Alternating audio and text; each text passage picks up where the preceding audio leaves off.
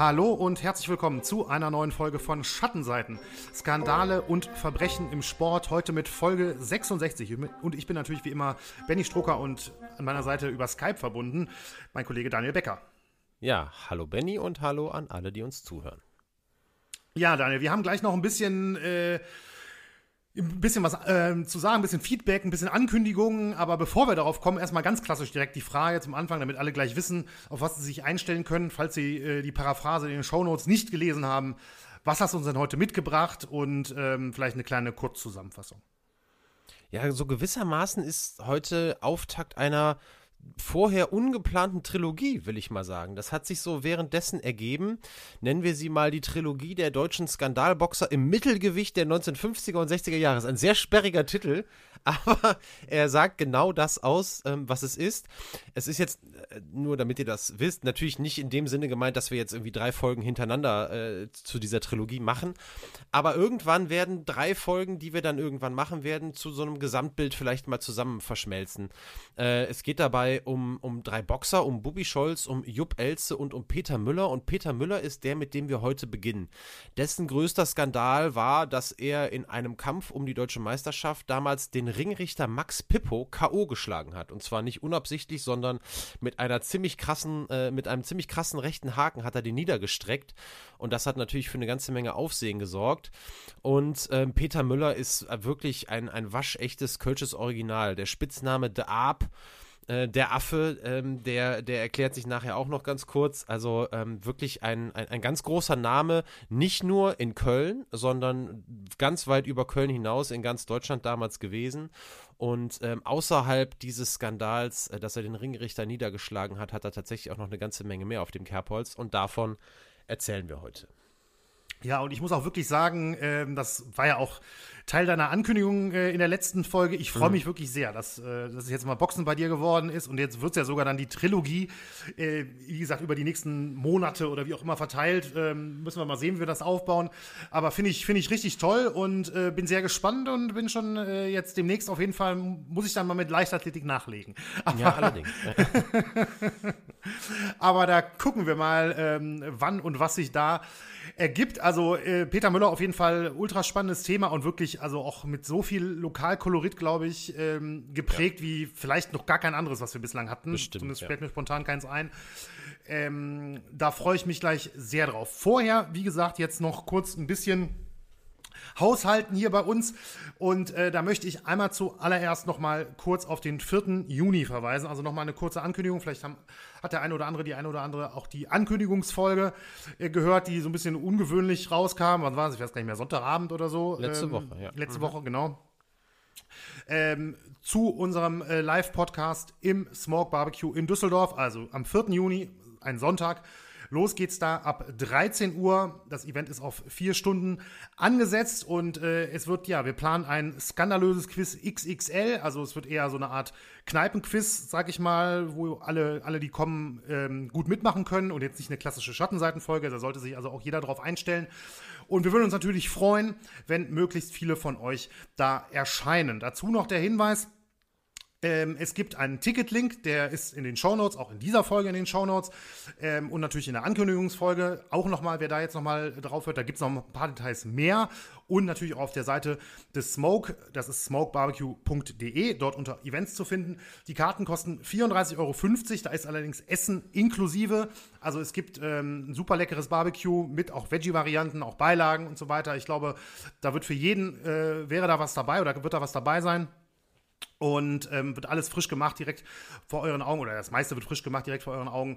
Und ähm, wie gesagt die Karten 34,50 und dann Essen inklusive. Getränke nicht inklusive. Den Hinweis gebe ich noch dazu. Und wie gesagt das skandalöse Quiz XXL da werden wir auch ein paar Preise dabei haben. Es gibt also auch einiges zu gewinnen. Und wir freuen, würden uns auf jeden Fall freuen ähm, ja einige von euch persönlich kennenzulernen. Daniel habe ich wieder was vergessen?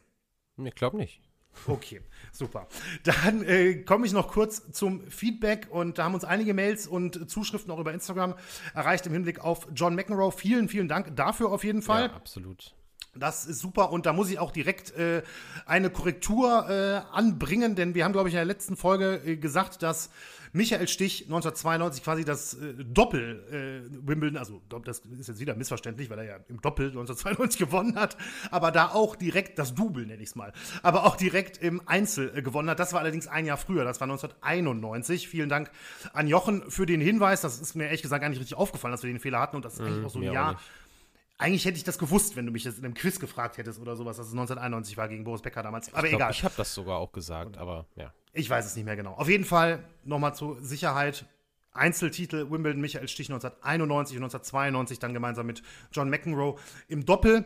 Und äh, dann möchte ich auch noch kurz darauf hinweisen, Daniel hat gleich auch noch einen Einschub, ähm, aber ich möchte auch noch kurz die Mail von äh, Marco hervorheben, die jetzt äh, wirklich erst vor, vor zwei Tagen, sehe ich hier gerade nochmal, erreicht hatte. Ähm, Riesentennis-Fan, spielt auch selber und ich würde fast sagen, so der äh, John McEnroe von Regensburg. Äh, so könnte man, glaube ich, fast sagen. So wie er das beschrieben hat, fand ich, äh, fand ich richtig cool. Ihm hat die Folge sehr gut gefallen, was uns natürlich sehr freut.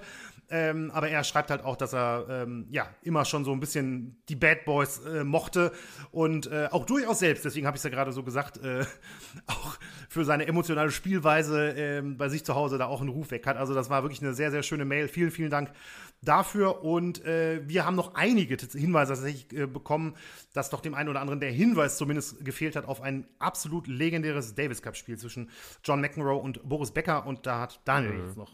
Ja, es ging, glaube ich. Ähm irgendwo muss man ja wahrscheinlich auch einfach mal, was heißt wahrscheinlich, ich weiß das ja, ja aus eigener Erfahrung, irgendwo muss man mal einen Schlussstrich ziehen.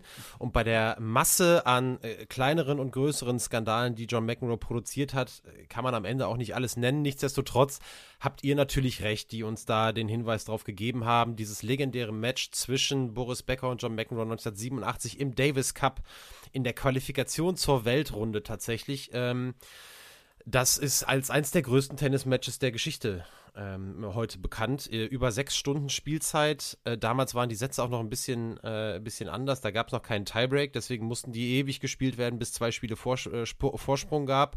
Äh, irgendwie der zweite Satz, ich weiß es jetzt schon gar nicht mehr, 14 zu 12 oder so ging der aus für Becker. Auf jeden Fall hat äh, Boris Becker am Ende das Spiel gewonnen. Zwischendrin hat John McEnroe geflucht wie immer und saß zwischendrin, weil er wütend war, auch mal im Schneidersitz auf dem Platz, weil er die Pause nicht nutzen wollte und hat da seine Show gemacht. Nichtsdestotrotz hat sich Boris Boris Becker davon nicht beeindrucken lassen und hat am Ende den Sieg für Deutschland dann nach Hause geholt. Aber äh, ja, das wollten wir einfach noch mal ganz kurz nennen. Auch da hätte es bestimmt Anlass gegeben, äh, so ein bisschen die Person John McEnroe zu erklären. Aber das hat Benny ja auch an 35.000 anderen Beispielen äh, machen können. Deswegen ist das wahrscheinlich einfach ein bisschen untergegangen. Nichtsdestotrotz, weil es eben auch so ein großes Spiel in der Tennisgeschichte war, wollten wir es jetzt nicht unkommentiert lassen.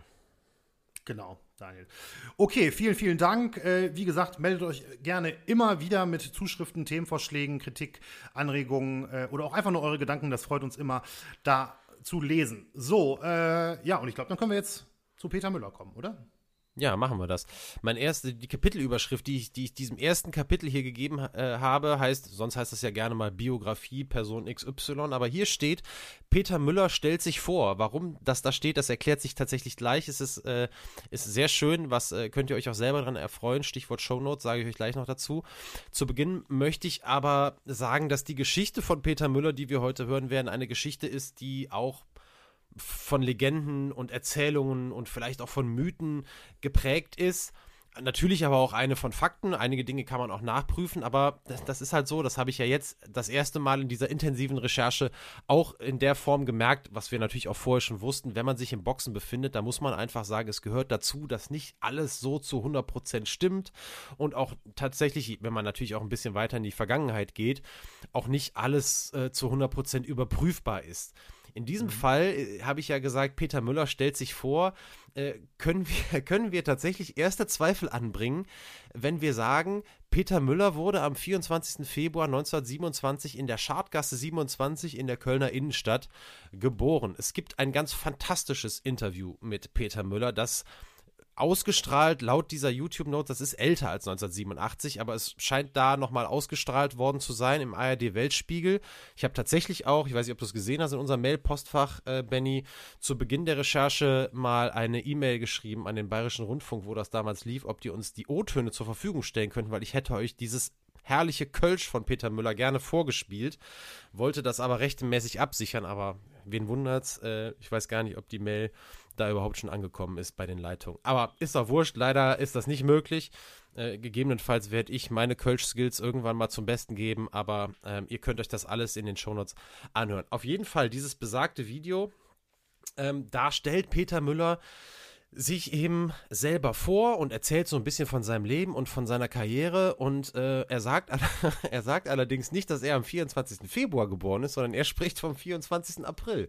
Und da wird, da wird man natürlich dann schon hellhörig und es kommt so ein bisschen die Frage auf, ob wir jetzt da äh, Peter Müller glauben können, der jetzt seinen eigenen Geburtstag ja eigentlich kennen sollte, oder ob man dann doch den ganzen Seiten im Internet glaubt, äh, angefangen von Wikipedia hin bis, bis zu boxen.de und dann auch sogar im, ähm, ja, im wirklich guten und verlässlichen Munzinger Sportarchiv. Die schreiben nämlich alle vom 24. Februar. Und jetzt war ich mir natürlich nicht so ganz sicher, was ist denn da passiert? Haben die doch alle voneinander abgeschrieben oder was war da los? Und äh, tatsächlich, aufgrund der geografischen Nähe, habe ich wirklich mit dem Gedanken gespielt, äh, mal zum Kölner Süd Südfriedhof zu fahren. Da ist Peter Müller nämlich begraben. Glücklicherweise äh, bin ich vorher noch auf die Idee gekommen, das einfach mal zu googeln.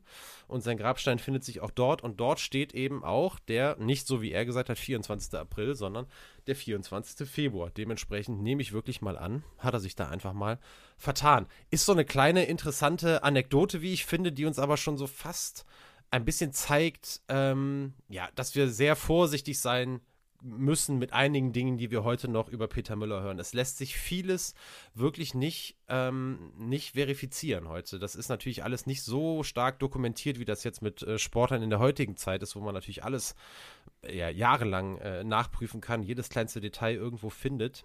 Mhm. Das war natürlich in den 40er, 50er, 60er Jahren noch ganz, ganz anders. Alleine natürlich schon, was die TV-Berichterstattung anging. Also ihr werdet auch sehen, der hat unfassbar viele Kämpfe gemacht. Äh, und auch da ist nicht alles immer übertragen worden. Aber gut, ich will der ganzen Geschichte jetzt noch nicht vorgreifen, denn wir bleiben noch mal bei diesem schönen Interview äh, weil ein zweiter Fehler sich direkt dem ersten anschließt. Was ganz nett ist, ist jetzt überhaupt kein schlimmer Fehler, aber es passte irgendwie so nett ins Bild. Es gab, äh, er zeigt dann direkt, nachdem er gesagt hat, wann er geboren wurde oder eben auch nicht und wo, dann zeigt er ein, ja, sehr, sicher sehr, sehr seltenes Bild aus seiner Jugend, hält er in die Kamera, auf dem sind auch seine Eltern zu sehen, die da alle versammelt äh, vor einem Haus stehen, was wohl die Eisdiele und gleichzeitig auch das Reibekuchenbütchen, Reibekuchen äh, in, in Köln und im Rheinischen, das ist glaube ich sonst, wie heißt es, äh, Ihr wisst, glaube ich, was ist äh, hier Kartoffelpuffer oder so heißt mhm. das, glaube ich, woanders auch, ne? Ja. Also Reibekuchenbütchen, das dieser Familie eben gehört haben soll. Davor steht also die ganze Familie und Müller sagt, auf diesem Bild sei er zwölf Wochen alt. Und das war einfach so ein bisschen witzig, weil dieses Kind, was da zu sehen ist, das sitzt slash steht schon fast in so einem in so einer in so einer Art Schaukelpferd und stützt sich auch dann noch so ab und äh, also mit zwölf Wochen wäre das, glaube ich, ein absoluter Weltrekord. Und wenn man dann sieht, wann er geboren wurde im, im, im, Februar und alle stehen da auch in Sommerklamotten, können wir mal davon ausgehen, dass das, glaube ich, schon in, im Jahr 1927 äh, aufgenommen wurde, aber äh, tendenziell eben eher im Sommer oder im frühen Herbst, als es also noch warm war und mit sechs Monaten, da wäre das dann, also eher im Alter von sechs Monaten, da wäre das dann alles schon ein bisschen wahrscheinlicher. Es ist natürlich jetzt mit Sicherheit nicht so, dass da Müller äh, mit Absicht irgendein falsches Alter angegeben hat. Das war ihm einfach in dem Moment nicht bewusst. Das ist ja auch, kann ja auch jederzeit passieren. Gerade bei kleinen Kindern ist es ehrlicherweise, auch wenn man selber ist, ist immer schwer einzuschätzen, wie alt war man irgendwo auf dem Bild. Das kennt, glaube ich, jeder. Also es ist einfach nur eine kleine nette Anekdote und auch überhaupt nicht despektierlich gemeint. Wenn ich auch sage, dass das gut zu dem Typen passt, den wir auch heute noch genauer kennenlernen. Das ist nämlich wirklich, ich habe es eben schon mal angekündigt, ein echtes Kölner Original und auch wirklich eins, das diesen Namen äh, absolut verdient hat. Der spricht, wie ihm der Schnabel gewachsen ist, sehr direkt, auch sehr ehrlich, auch mit einer äh, sympathischen Seite, sicherlich auch mit der einen oder anderen dunklen Seite, da kommen wir später auch noch zu. Ähm, und auch einer, und das ist dann die Überleitung zu dem, was er als nächstes sagt, der wirklich mit einem gesunden Selbstvertrauen gesegnet ist, was natürlich jetzt für einen Boxer erstmal eine sehr, sehr gute Eigenschaft ist. äh, sagt nämlich im nächsten Satz, nachdem er über das Bild gesprochen hat, ich glaube, also das ist jetzt, er sagt es auf Kölsch, ich habe es jetzt wirklich mal den Großteil der, der Zitate mal ins Hochdeutsche übersetzt. Äh, ich glaube, ich muss ein Wunderkind gewesen sein. In der Schule war ich so stark, äh, ich konnte mich mit den älteren Jungs messen. Ich war immer der Stärkste. Also so spricht Peter Müller dann auch über sich selbst. Und das ist dann auch schon eine schöne Hinleitung. Stichwort der Stärkste zu einer der nächsten Legenden, die einem über den Weg laufen, die jetzt nicht in diesem Interview besprochen werden, aber ähm, woanders zu finden sind. Auch, auch wunderschöne Geschichte, weder zu bestätigen noch zu widerlegen, aber sie klingt einfach ganz fantastisch. Es war nämlich so, Müller hatte nach dem Besuch der Volksschule auch hier ich nehme mal an, dass das stimmt. Es gibt einen Spiegelartikel, den wir nachher auch nochmal besprechen, aus dem Jahr 1952, wo es heißt, dass Müller Analphabet gewesen sei. Das weiß ich nicht. Ich weiß ehrlicherweise auch nicht, ob sich der Besuch der Volksschule und das äh, Dasein als Analphabet zwingend ausschließen zu dieser Zeit, aber es mhm. kommt mir relativ unwahrscheinlich vor, dass wenn er irgendwie eine, eine, eine, Schullaufbahn absolviert hat, nachher nicht seinen Namen schreiben kann, so, so wie das nämlich gesagt wird in diesem Spiegelartikel. Nichtsdestotrotz, wir gehen mal davon aus, er hat, äh, also wahrheitsgemäß, wie es dann an anderer Stelle steht, die Volksschule besucht und später nicht in Köln tatsächlich, sondern in der Eifel in der kleinen Stadt Mayen als Melker in der Landwirtschaft gearbeitet. Und eines Tages, so heißt es, seien zwei Boxmanager auf einem Urlaubstrip durch die Eifel gefahren. So fängt meistens ehrlicherweise eine Legende an, aber lassen wir es einfach mal so stehen. Ähm, ja, und diese beiden haben am Straßenrand ein, ähm, einen Heuwagen gesehen, der, der ein kaputtes Rad hatte. Und ähm, der Bauer, dem dieser Wagen gehörte, der musste also mit seinen Pferden in das nächste Dorf reiten. Das ist jetzt nicht Wilder Westen, sondern das ist äh, Deutschland in den 30er, 40er Jahren, ne? Äh, eher in diesem Fall in den 40er Jahren. Der musste mit, den, mit dem Pferd ins nächste Dorf reiten, um eben ein Ersatzrad zu besorgen. Aber damit das ganze Heu nicht von diesem Wagen fiel, musste dieser Wagen stabilisiert werden. Und so heißt es jetzt, dass die beiden Manager nicht schlecht staunten, als sie einen jungen Mann sahen, der die ganze Last des Wagens auf seine Schulter getragen habe, ausharrend, bis der Bauer mit den Pferden und mit dem Ersatzrad wieder zurück war. Und dieser junge Mann, das soll Peter Müller gewesen sein. Und äh, das ist natürlich eine, ich finde, eine ganz wunderbare Geschichte, die überragende mit Geschichte. relativ großer Wahrscheinlichkeit nicht stimmt. Und deswegen können wir auch nicht ähm, wirklich festsagen, ob es jetzt nun auch wirklich diese beiden Manager waren, die von Müllers Kraft dann so beeindruckt waren, dass sie ihn noch vor Ort davon überzeugt haben, diese Kraft jetzt in Zukunft auch im Boxring zu präsentieren. Das können wir also so genau, wie gesagt, nicht sagen. Was wir aber wissen ist, dass Peter Müller eine sehr, sehr, sehr, sehr kurze Amateurboxerkarriere hatte und extrem schnell zum Profi wurde, nämlich schon im Alter von 20 Jahren. Ich habe ja schon mal gesagt, Peter Müller, Spitzname Der Aab, die liebevoll gemeinte kölsche Version für der Affe. Ähm, der Spitzname ursprünglich hieß, habe ich irgendwo gelesen und das auch geglaubt, dass es daher kam, dass er so eine krasse Brustbehaarung hatte und ein sehr einge so geknautschtes Gesicht. Ähm, ich hätte das so hingenommen, wobei die Videos, die man findet, tatsächlich eher mit glatt rasierter Brust da sind, aber das sei jetzt auch mal dahingestellt. Danach habe ich aber noch kurz vor Aufnahme hier, habe ich tatsächlich noch einen kleinen, äh, kleinen Videoschnipsel von ihm selber gefunden, wo er erzählt, dass er irgendwann als Kind mal von einem Tier in die Lippe gestochen wurde und die so aufgeschwollen äh, war, dass es so ein bisschen aussah halt wie eine Lippe eines Affen und dadurch äh, hat irgendjemand dann nachher gesagt, irgendwie da ab, und er hat dann selber beschlossen, diesen Spitznamen auch für sich zu behalten. Ich habe also gesagt, er wurde sehr schnell äh, Profiboxer. Und da machen wir jetzt noch einen kleinen Unterschied zwischen Profiboxer und offizieller Profiboxer. Was ich damit meine, sage ich euch gleich. Ähm, dieser Schritt nämlich zum offiziellen Profiboxtum, der bereitete schon eine ganze Menge Probleme. Nämlich bevor das passierte, hatte Peter Müller schon für den ersten Skandal seiner Karriere gesorgt, nämlich bevor die überhaupt noch richtig angefangen hatte. Er war oder er hatte sich wegen Diebstahls vor Gericht verantworten müssen und es folgte auch eine Verurteilung. Die Strafe wurde aber zum Glück für Müller zur Bewährung ausgesetzt. Das hat es dann wiederum dem BDB, dem Bund Deutscher Berufsboxer, ermöglicht, Müller doch noch als Profi zuzulassen. Es half ihm dabei tatsächlich auch die Begründung für seinen Diebstahl.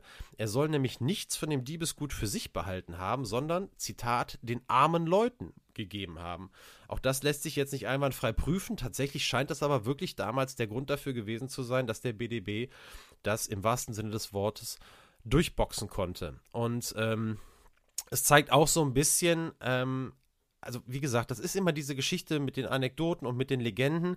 Am Ende ist aber sicherlich immer auch ein Stück Wahres dran. Auch wenn die Geschichte an sich vielleicht ganz anders lief, so kann man doch sagen, wenn das alles so sich als Puzzle zusammenfügt, ähm, war jetzt Peter Müller kein schlechter Typ.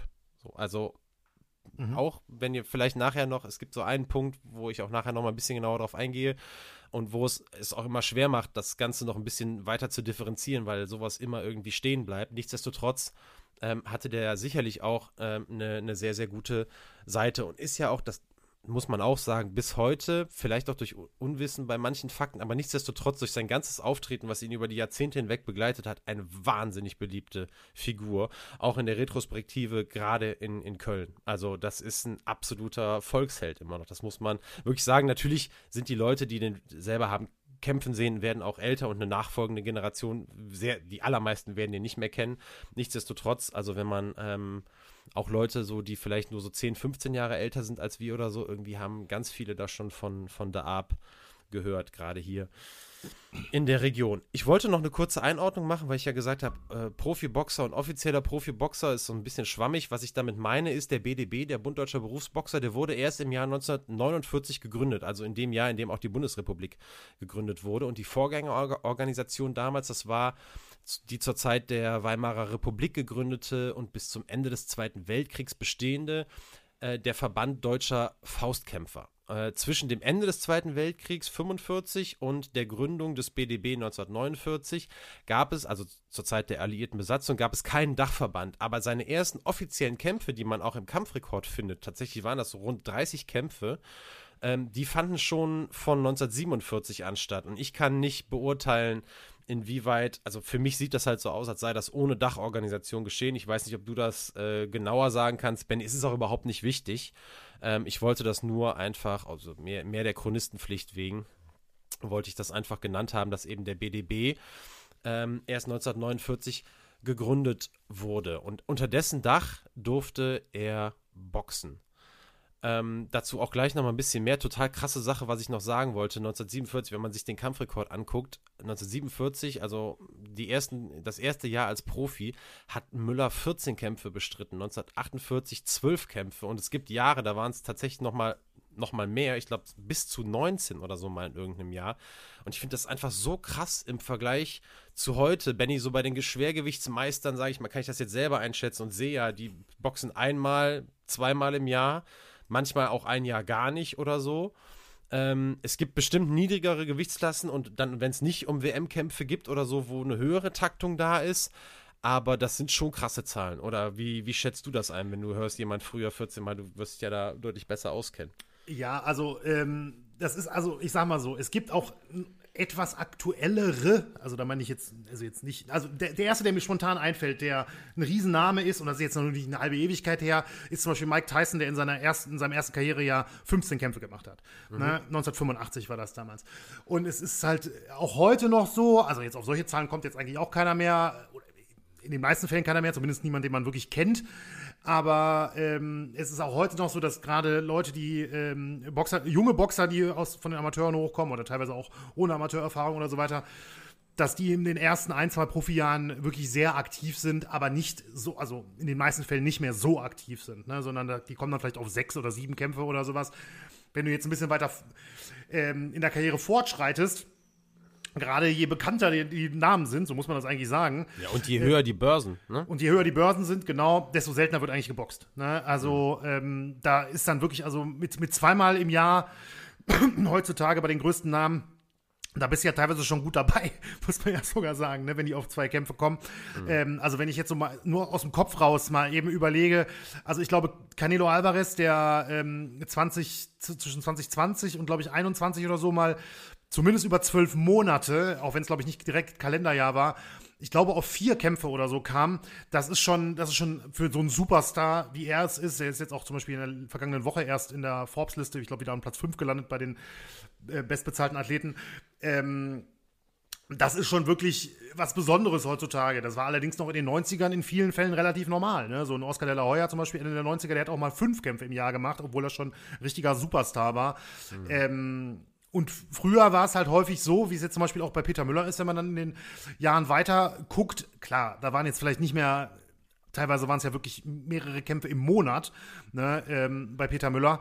Ähm, später ist es vielleicht nicht mehr ganz so extrem, aber nichtsdestotrotz ist er immer noch, auch in den späteren Jahren, immer noch super aktiv gewesen. Deswegen kommt man ja auch auf so Kampfrekorde, wie, wie er den dann hat. Ne? Ähm, mhm. Das wirst du ja wahrscheinlich gleich nochmal irgendwann nennen. Ja, da, ja, auf jeden Fall. Ja. Will ich dir gar nicht vorwegnehmen, aber wie gesagt, das ist, ähm, ne, und das hat es halt eigentlich so bis, ich würde schon sagen, so in die 80er oder so, war das schon relativ häufig der Fall, ne, dass viele Leute ähm, oder einige Leute dann wirklich auch weiterhin noch sehr aktiv waren. Das lag auch oft daran, zum Beispiel auch richtig große Stars, war, bei, bei denen war das teilweise auch so.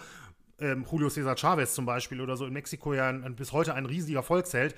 Der hat dann teilweise, der war dann Weltmeister, der hat dann aber teilweise zum Beispiel sechs, sieben Mal im Jahr geboxt aber nur zweimal um, die, um den, äh, seine WM-Titel ja. oder so. Und die anderen vier Kämpfe waren dann einfach irgendwelche Kämpfe so ja. zwischendurch mal eben, ne, gegen absolut Das ist bei Peter Müller auch so, ne? Also das siehst du, ja. der hat im Verhältnis zu seinem äh, zu seiner Gesamtanzahl an Kämpfen ja total wenige äh, Titelkämpfe gehabt. Mhm. Ne? Also ja, ja, wirklich, weiß ich nicht, vielleicht nicht mal 10 Prozent wahrscheinlich. Ja, ne, und ähm, ähm, deswegen, da war halt, ich meine, da ist auch einfach klar, ne, das gilt damals genauso wie heute, ne, wenn du äh, wenn du nicht boxst, verdienst du kein Geld. Das ist, das ist ja, genau, in den aller, aller seltensten Fällen, also nur wenn es mit dem Promoter irgendwie einen entsprechenden Deal gibt oder so, sind das Leute, die ähm, jetzt kein Grundgehalt bekommen oder so. Und von daher äh, musst du halt im Ring stehen, sonst wird das nichts. Ne?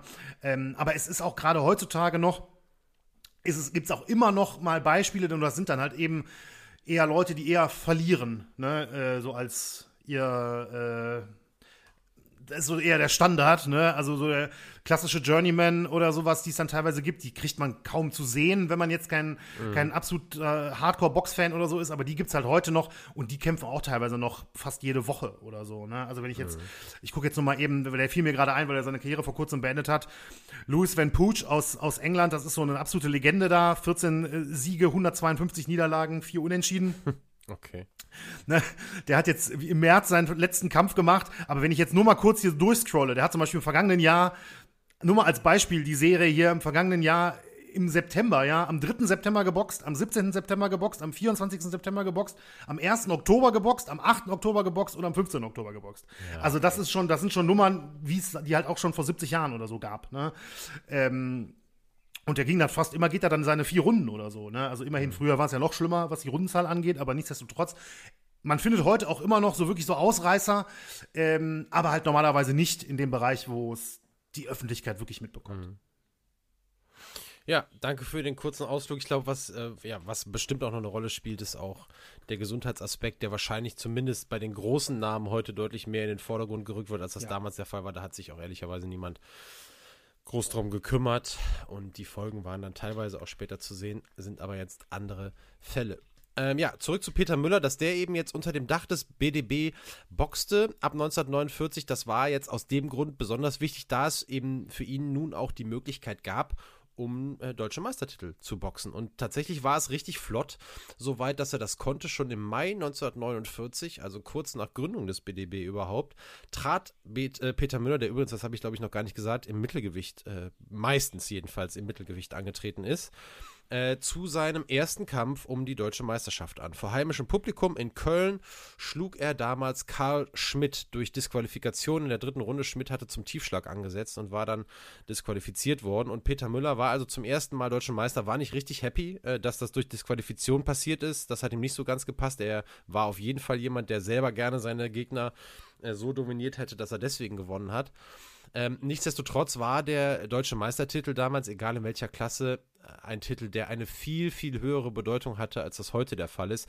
Äh, ich kann das fürs Boxen natürlich jetzt ähm, mir zu 100% vorstellen. Das ist aber nicht anders, als das zum Beispiel auch in der Leichtathletik oder so war. Also äh, das war früher eine riesengroße Nummer und heute also ich würde sagen, in der Leichtathletik ist es wahrscheinlich immer noch bedeutender als im Boxen.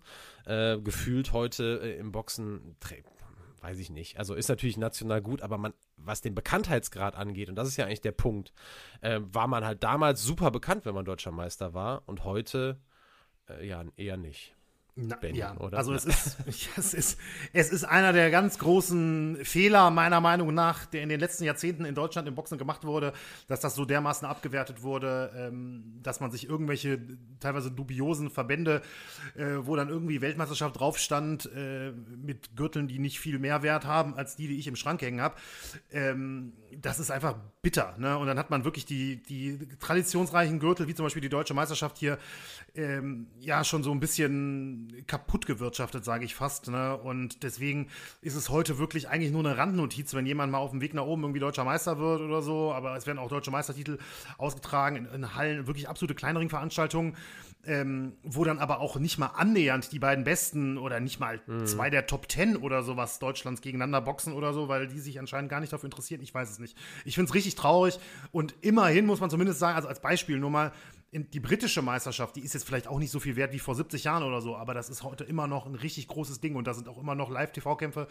äh, wo es nur um die britische Meisterschaft geht und dann kommen in Newcastle oder Leeds oder keine Ahnung was 10.000 Leute in die Halle. Das hat schon ein bisschen mehr davon. Und in Deutschland war das teilweise in den 90ern auch noch so, ne? Ähm, Gerade auch im Schwergewicht oder so waren es ja wirklich noch, wirklich auch ein paar richtig bekannte Namen damals. Ne, ähm, Willi der Ochs Fischer und sowas, die damals ähm, auch um die deutsche Meisterschaft gekämpft haben. Festhalle Frankfurt, da war, da war, das war auch teilweise ausverkauft, ne? Aber ähm, in den letzten, sag ich mal, so 20 Jahren ungefähr, ich finde es richtig schade, muss ich sagen, wie man das, wie man da die Bedeutung auch irgendwie dem, dem Titel genommen hat über die Zeit hinweg. Und das ist natürlich auch schwierig wieder aufzubauen.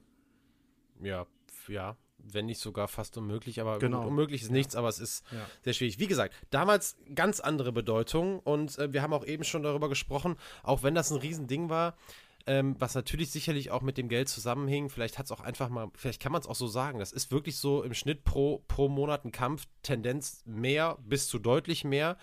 Ähm, vor allem, wenn es keine Meisterkämpfe waren oder keine Riesenkämpfe, dann war eben die Börse auch vielleicht einfach nicht so hoch, dass es länger als für zwei oder drei Wochen reichte oder wie auch immer. Ne? Also so muss man das, glaube ich, einfach auch ein bisschen einschätzen. Und so war es dann schon zwei Monate nach diesem Meistergewinn, dass ähm, Müller, wo bin ich denn jetzt gerade? Äh, genau, dass Müller seinen Titel schon wieder verloren hat. So, also super krass, denkt man, der war total schnell wieder im Ring, aber das Krasse ist eigentlich, dass zwischen dem Titelgewinn und dem Titelverlust ähm, tatsächlich noch drei weitere Kämpfe lagen. Also das ist schon irgendwie übel. Also zwei Monate später verlierst du deinen Titel und hast zwischendrin aber noch drei weitere Male im Ring gestanden. Aber dieser Kampf, gegen, in dem, bei dem er seinen Titel verloren hat, der ist äh, geführt worden zwischen Peter Müller und Hans Stretz. Und den Namen, den könnt ihr euch tatsächlich jetzt schon mal merken. Und ähm, als letztes Mal, als letzter kleiner Fun-Fact wirklich jetzt zu dieser äh, Häufigkeit des Kämpfens, ich habe es hier nochmal notiert, im Jahr 1949 stand Peter Müller insgesamt 19 Mal im Ring. Und das ist äh, natürlich schon echt eine Hausnummer. Und der hielt sein Pensum auch tatsächlich durch bis ins Jahr 1952 hinein, stand unfassbar oft im, im Ring. Äh, muss man echt auch sagen, ähm, fast zwei Drittel seiner Kämpf Kämpfe fanden entweder direkt in Köln oder zumindest in nächster Umgebung statt. Ähm, das lag natürlich damit zusammen, dass der Arp unfassbar schnell super populär geworden ist. Ähm, und natürlich auch teilweise an der regionalen Auswahl der, der Gegner, das kommt auch noch mit dazu, aber nichtsdestotrotz, der wurde relativ schnell zum Star. Vor allem erstmal natürlich in seiner rheinischen, rheinischen Heimat, aber es war echt so, wo der boxte, da war die Halle super schnell voll, denn diese Art, die wir von ihm ja auch schon in einigen Zügen vorgestellt haben, damit war Müller auf der einen Seite wirklich so ein bisschen Aushängeschild und auch Repräsentant der Arbeiterklasse, die man früher auch ganz klar definieren konnte.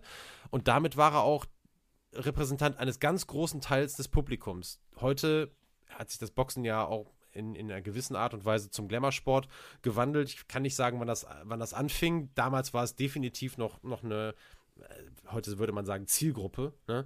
Aber ähm, äh, damals war das wirklich ein richtiger Sport, den die Arbeiterklasse begleitet hat und Hans, äh, Peter Müller war das Aushängeschild Nummer eins, so ein bisschen einer von uns, wie man heute sagen würde. Und äh, das machte einen riesengroßen Teil seiner Popularität aus. Und dazu kam sein unfassbar unterhaltsamer Boxstil. Ich wollte dich nur kurz fragen, Benny, hast du gerade die Hand gehoben, weil du was sagen wolltest? Oder habe ich das aus dem Augenwinkel falsch gesehen? Nee. Ja, ich wollte nur kurz den Ich war mir jetzt allerdings auch nicht sicher, ob es vielleicht noch kommt. Ähm, aber ich, was ich ganz kurz noch einschieben wollte, weil du eben angesprochen hast, wo auch die Kämpfe stattgefunden und so weiter. Mhm. Und die Popularität, da waren auch schon Stadionkämpfe dabei, auch wirklich so früh schon. Ne? Also ich habe zum Beispiel, ich habe es gerade mal hier offen, ähm, September 49, Müngersdorfer Stadion, da steht jetzt hier zumindest, wo ich gerade äh, bin bei Boxrec, 25.000. Das ist schon, finde ich, echt ordentlich. Der ist zwei Jahre vorher Profi geworden, so, ne? Ähm, oder auch Wedau Stadion Duisburg oder so. Also nicht, jetzt nicht nur, da waren auch natürlich viele Hallen dabei und so weiter, aber da waren schon wirklich auch einige Stadionkämpfe schon relativ früh in der Karriere. Das wollte ich nur kurz. Mhm noch anfügen. Ist gut, dass du das auch nochmal gesagt hast, weil die auf die Stadionkämpfe jetzt explizit eingegangen wäre ich nicht. Die großen Kämpfe, die wir, die wir besprechen, waren Kämpfe in der Halle. Äh, mhm. Äh, tatsächlich natürlich auch mit unfassbarem Publikum. Also wenn du auch damals in irgendeiner Halle äh, vor 12, 10, 12, 15.000 Zuschauern geboxt hast, ist ja eine Riesennummer, wenn wir, wir, wir reden hier wirklich weiterhin von nationalem Niveau. Ne? Also das mhm. ist ja einfach, äh, das ist ja einfach das, was es so besonders macht. Und äh, ja, worauf ich jetzt gerade noch zu sprechen kommen wollte, war ja sein, sein, sein, sein Boxstil. Unfassbar unterhaltsam. Äh, es hieß, er sei unterdurchschnittlich talentiert, auch in Sachen Boxtechnik, alles andere als Meistermaterial, aber so wie ihr euch vielleicht das auch vorstellen könnt, wie wir ihn vorgestellt haben, einer, der mit vollem Herzblut auf die Gegner wirklich zuflog, völlig auch ohne Angst, teilweise auch wie besessen, da kommen wir später auch noch zu. So ein bisschen macht er auch den Eindruck, äh, ich glaube, sein, sein, sein, Trainer hat auch mal gef gefragt, der ist unfassbar zäh, der ist wahrscheinlich der zäheste Boxer damals gewesen, den es in Deutschland gab. So ein bisschen den Schmerz gar nicht spüren, auch immer auf der Suche nach dem, nach dem K.O., also ne, immer da, darauf bedacht, den Kampf auch frühzeitig zu beenden.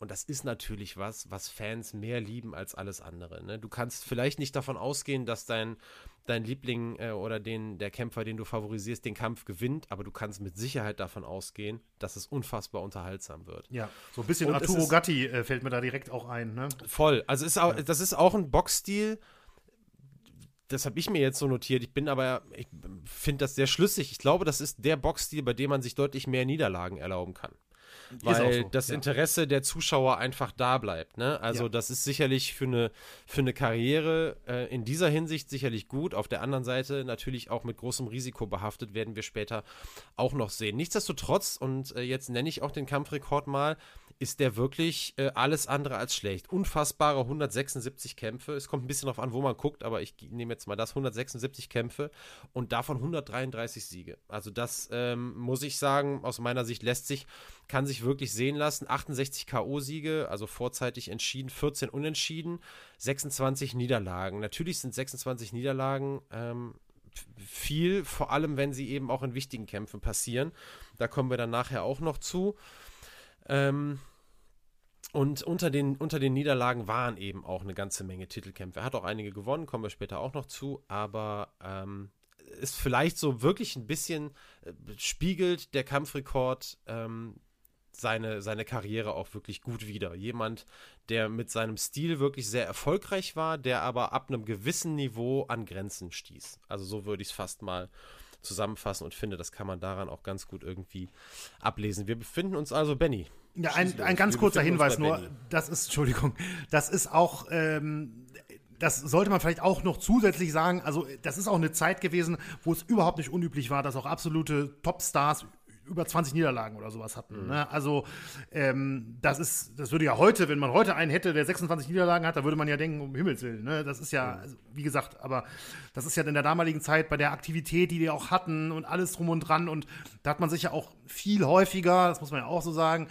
äh, den Top-Leuten gestellt oder stellen müssen oder wie auch immer es gelaufen ist, weiß ich nicht genau, aber auf jeden Fall hat es da nicht irgendwie manchmal fünf Jahre gedauert oder sowas, bis dann Peter Müller gegen Hans Stritz im Ring standen oder mhm. so weiter, ne, weil irgendwelche Promoter irgendwie hin und her äh, gedeichselt haben, sondern deswegen, das war einfach, das war einfach nicht schlimm, dass man da verloren hat, aber äh, deswegen 26 Niederlagen, das klingt heute so extrem, aber nur mal als Beispiel. Sugar Ray Robinson, für viele Boxexperten gilt er als der beste Boxer aller Zeiten, der hat 19.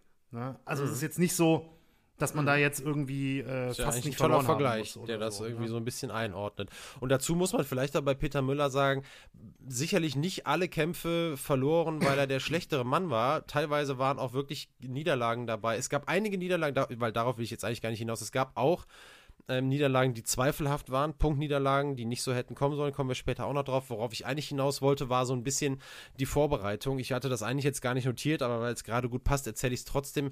Er galt als unfassbar schwer zu motivierender Typ. Ähm, und äh, auch teilweise als nicht besonders diszipliniert. Es gab einen Kampf, ich weiß jetzt leider, weil ich es wie gesagt auch nicht notiert habe und eigentlich rausgelassen hatte, aber gegen äh, in Paris, ähm, ich glaube wahrscheinlich dann auch gegen den Franzosen. Ähm, es war auf jeden Fall kein Titelkampf, aber äh, er soll am Abend vorher so dermaßen um die Häuser gezogen sein und dann auch noch fast ins Gefängnis gekommen sein. Er musste nämlich seine Notdurf äh, verrichten und irgendjemand wollte ihm einen Streich spielen und sagen, ja, du kannst das hier in Frankreich einfach auf der Straße machen und Peter Müller, so wie er ist, hat das geglaubt und wäre dafür, wäre er dabei erwischt worden, tatsächlich wohl für 20 Tage in den Knast gekommen und er konnte nur mit allergrößter Mühe in seinem Zustand überhaupt noch davon abgebracht werden, jetzt nicht direkt auf die Straße zu pinkeln. Also äh, dann ist es auch kein großes Wunder, dass er den Tag am, äh, dass er den Kampf am nächsten Tag verloren hat. So, also alles klar. ähm, wir gehen noch ein bisschen weiter äh, auf die Person ein. 1952 habe ich gesagt, da befinden wir uns. Wir wissen, impulsiv ist er, haben wir auch gerade erzählt. Er war aber auch sehr eitel, wenn es um seinen Ruf ging. Das äh, zeigt diese kleine kleine Anekdote, als ihm nämlich ein Mitarbeiter der Kölner Verkehrsbetriebe offenbart hat, dass er jetzt Peter der Arp Müller noch nie gehört hatte, da hat der, da hat der äh, Arp ihn einfach umgehauen. er hat sich provoziert gefühlt. Er hat sich äh, von dem provoziert gefühlt und hat gesagt, jeder in Köln muss mich kennen und wer das nicht tut, dem verpasse ich eine. Das war natürlich jetzt eher noch die Frühphase der Karriere, aber ja. soll sich so zugetragen haben. Und das ist auch genau das, deswegen passt es auch gerade so gut, was ich eben schon mal so ein bisschen angedeutet habe.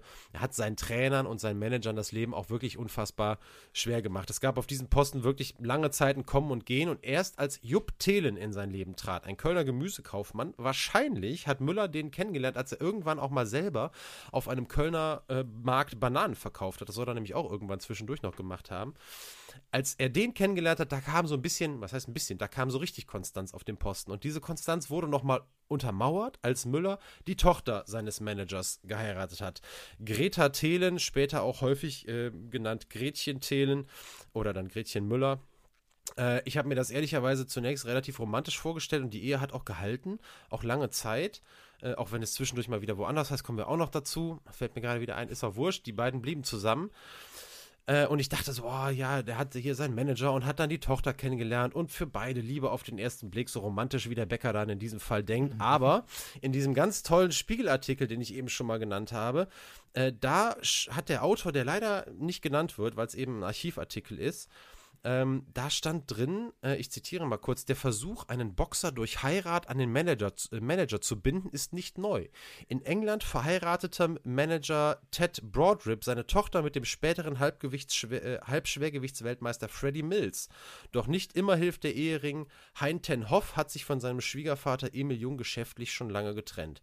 Also, es ist jetzt nicht auszuschließen, dass es auch ein geschäftlicher Move war, mhm. vom Manager den Boxer mit seiner Tochter zu verheiraten, was natürlich mehr als nur einen Fadenbeigeschmack äh, hätte. Nichtsdestotrotz muss ich sagen, ich weiß nicht so ganz, ob das stimmt. Es ist nicht nachzuprüfen. Der Artikel, werden wir nachher sehen, ist ohnehin ein Artikel, der äh, kein besonders gutes Haar an Peter Müller lässt. Ähm, und er liefert jetzt auch keinen Beleg dafür, dass es genauso gewesen ist. Aber äh, ich wollte es euch nicht vorenthalten. Es ist so ein bisschen offen, was jetzt wirklich dahinter steckte. Wie gesagt, die Ehe der beiden. Die hat sehr lange gehalten. Ähm, so, wir sind jetzt schon in dem Jahr angekommen, 1952, in dem Peter Müller für den mit Abstand größten Skandal sorgen sollte. Ähm, er war tatsächlich schon vorher äh, nicht nur außerhalb des Rings mit Problemen aufgefallen, so wie bei der Geschichte mit dem KVB-Schaffner, sondern hatte auch innerhalb des Boxrings schon so manches Mal über die Stränge geschlagen. Und besonders heiß her ging es in Kämpfen mit Hans Stretz. Hast du ja auch eben schon mal äh, genannt, Benny, den Namen. Ich habe ich hab auch schon mal kurz äh, gesagt. Und der war neben Müller eines der großen Aushängeschilder im deutschen Profiboxen jetzt in den 1950er Jahren, in denen wir uns befinden. Und das erste Aufeinandertreffen zwischen den beiden habe ich eben schon kurz angesprochen. Das war der Kampf um die deutsche Meisterschaft im Mittelgewicht am 24. Juli 1949, als Müller in der Berliner Waldbühne, also da muss man ja auch sagen, ist jetzt auch nicht irgendeine Ausrichtungsstätte, mhm. ähm, schon in der zweiten Runde K.O. gegangen ist und seinen Titel damit los war. Aber von dieser äh, Niederlage hat sich Müller erholt. In den nächsten 14 Monaten hat er unfassbare 21 Mal gekämpft und bis auf ein Unentschieden jedes Duell gewonnen. Am 10. September kam es dann zur Neuauflage im Kampf um die äh, deutsche Meisterschaft mit Stretz erneut in Berlin und dieses Mal behielt dann auch Peter Müller die Oberhand. Er besiegte Stretz durch K.O. in Runde 3 und holte sich seinen Meistertitel zurück. Knapp zwei Jahre, ganz viele Siege und nur eine Niederlage später. Die Niederlage war dann allerdings im letzten Kampf vorher, trafen die beiden dann erneut aufeinander zur dritten Runde am 26. April 1952 kommt es dann zu einem ersten Skandal, der so ein bisschen Vorbote ist für das, was später passieren wird. Müller schlägt Stretz in der dritten Runde zu Boden, schlägt aber dennoch weiter auf ihn ein. Und dabei trifft Müller auch das Rückenmark-Nervgeflecht seines Gegners. Und der war daraufhin für kurze Zeit tatsächlich auch bewegungsunfähig. Ringrichter war damals schon Max Pippow. Äh, der schritt ein, für viele allerdings viel zu spät, hat den Kampf dann beendet und äh, Peter Müller disqualifiziert. Und äh, der, der ja wirklich in die Boxgeschichte eingegangene Rückkampf darauf dann, der fand dann wiederum nur eineinhalb Monate später dann auch statt. Zum ersten Mal äh, wurde dann ein Fight zwischen Müller und Stretz in Köln ausgetragen. Da in, jetzt auch was Köln angeht, mal das Stadion außen vor gelassen. Damals äh, das Kölner Eisstadion, 12.000 äh, Zuschauer waren da, erlebten da wirklich Historisches. Und wir haben halt eben schon gesehen, das habe ich euch erklärt, dieses Duell Müller-Stretz ist vorbelastet gewesen, vor allem durch diesen gerade erst anderthalb Monate zurückliegenden dritten Kampf der beiden in Berlin. Und es ist ehrlicherweise, wenn man die Geschichte auch kennt und auch, dass der Ringrichter damals zu spät eingeschritten ist, schon einigermaßen verwunderlich, dass eben erneut als äh, Ringrichter Max Pippo aus Hamburg angesetzt wird. Ich sage jetzt, es ist ver verwunderlich.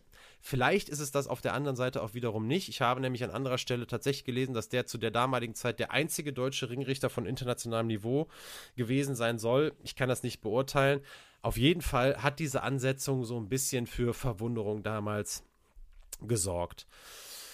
Und das Duell Müller gegen Stretz war absolut auch ein Duell der Gegensätze. Stretz deutlich größer als Müller gewesen, boxte technisch besser und Müller wusste eigentlich aus der Vergangenheit, aus den drei Kämpfen vorher, dass er, wenn er äh, aus der Distanz boxt, keine Chance hat, Stretz zu schlagen. Er musste unbedingt den Infight suchen, also immer probieren, ganz nah an seinen Gegner heranzukommen, mit kurzen, schnellen Schlägen an Körper und Kopf den irgendwie zu treffen und zu verwunden.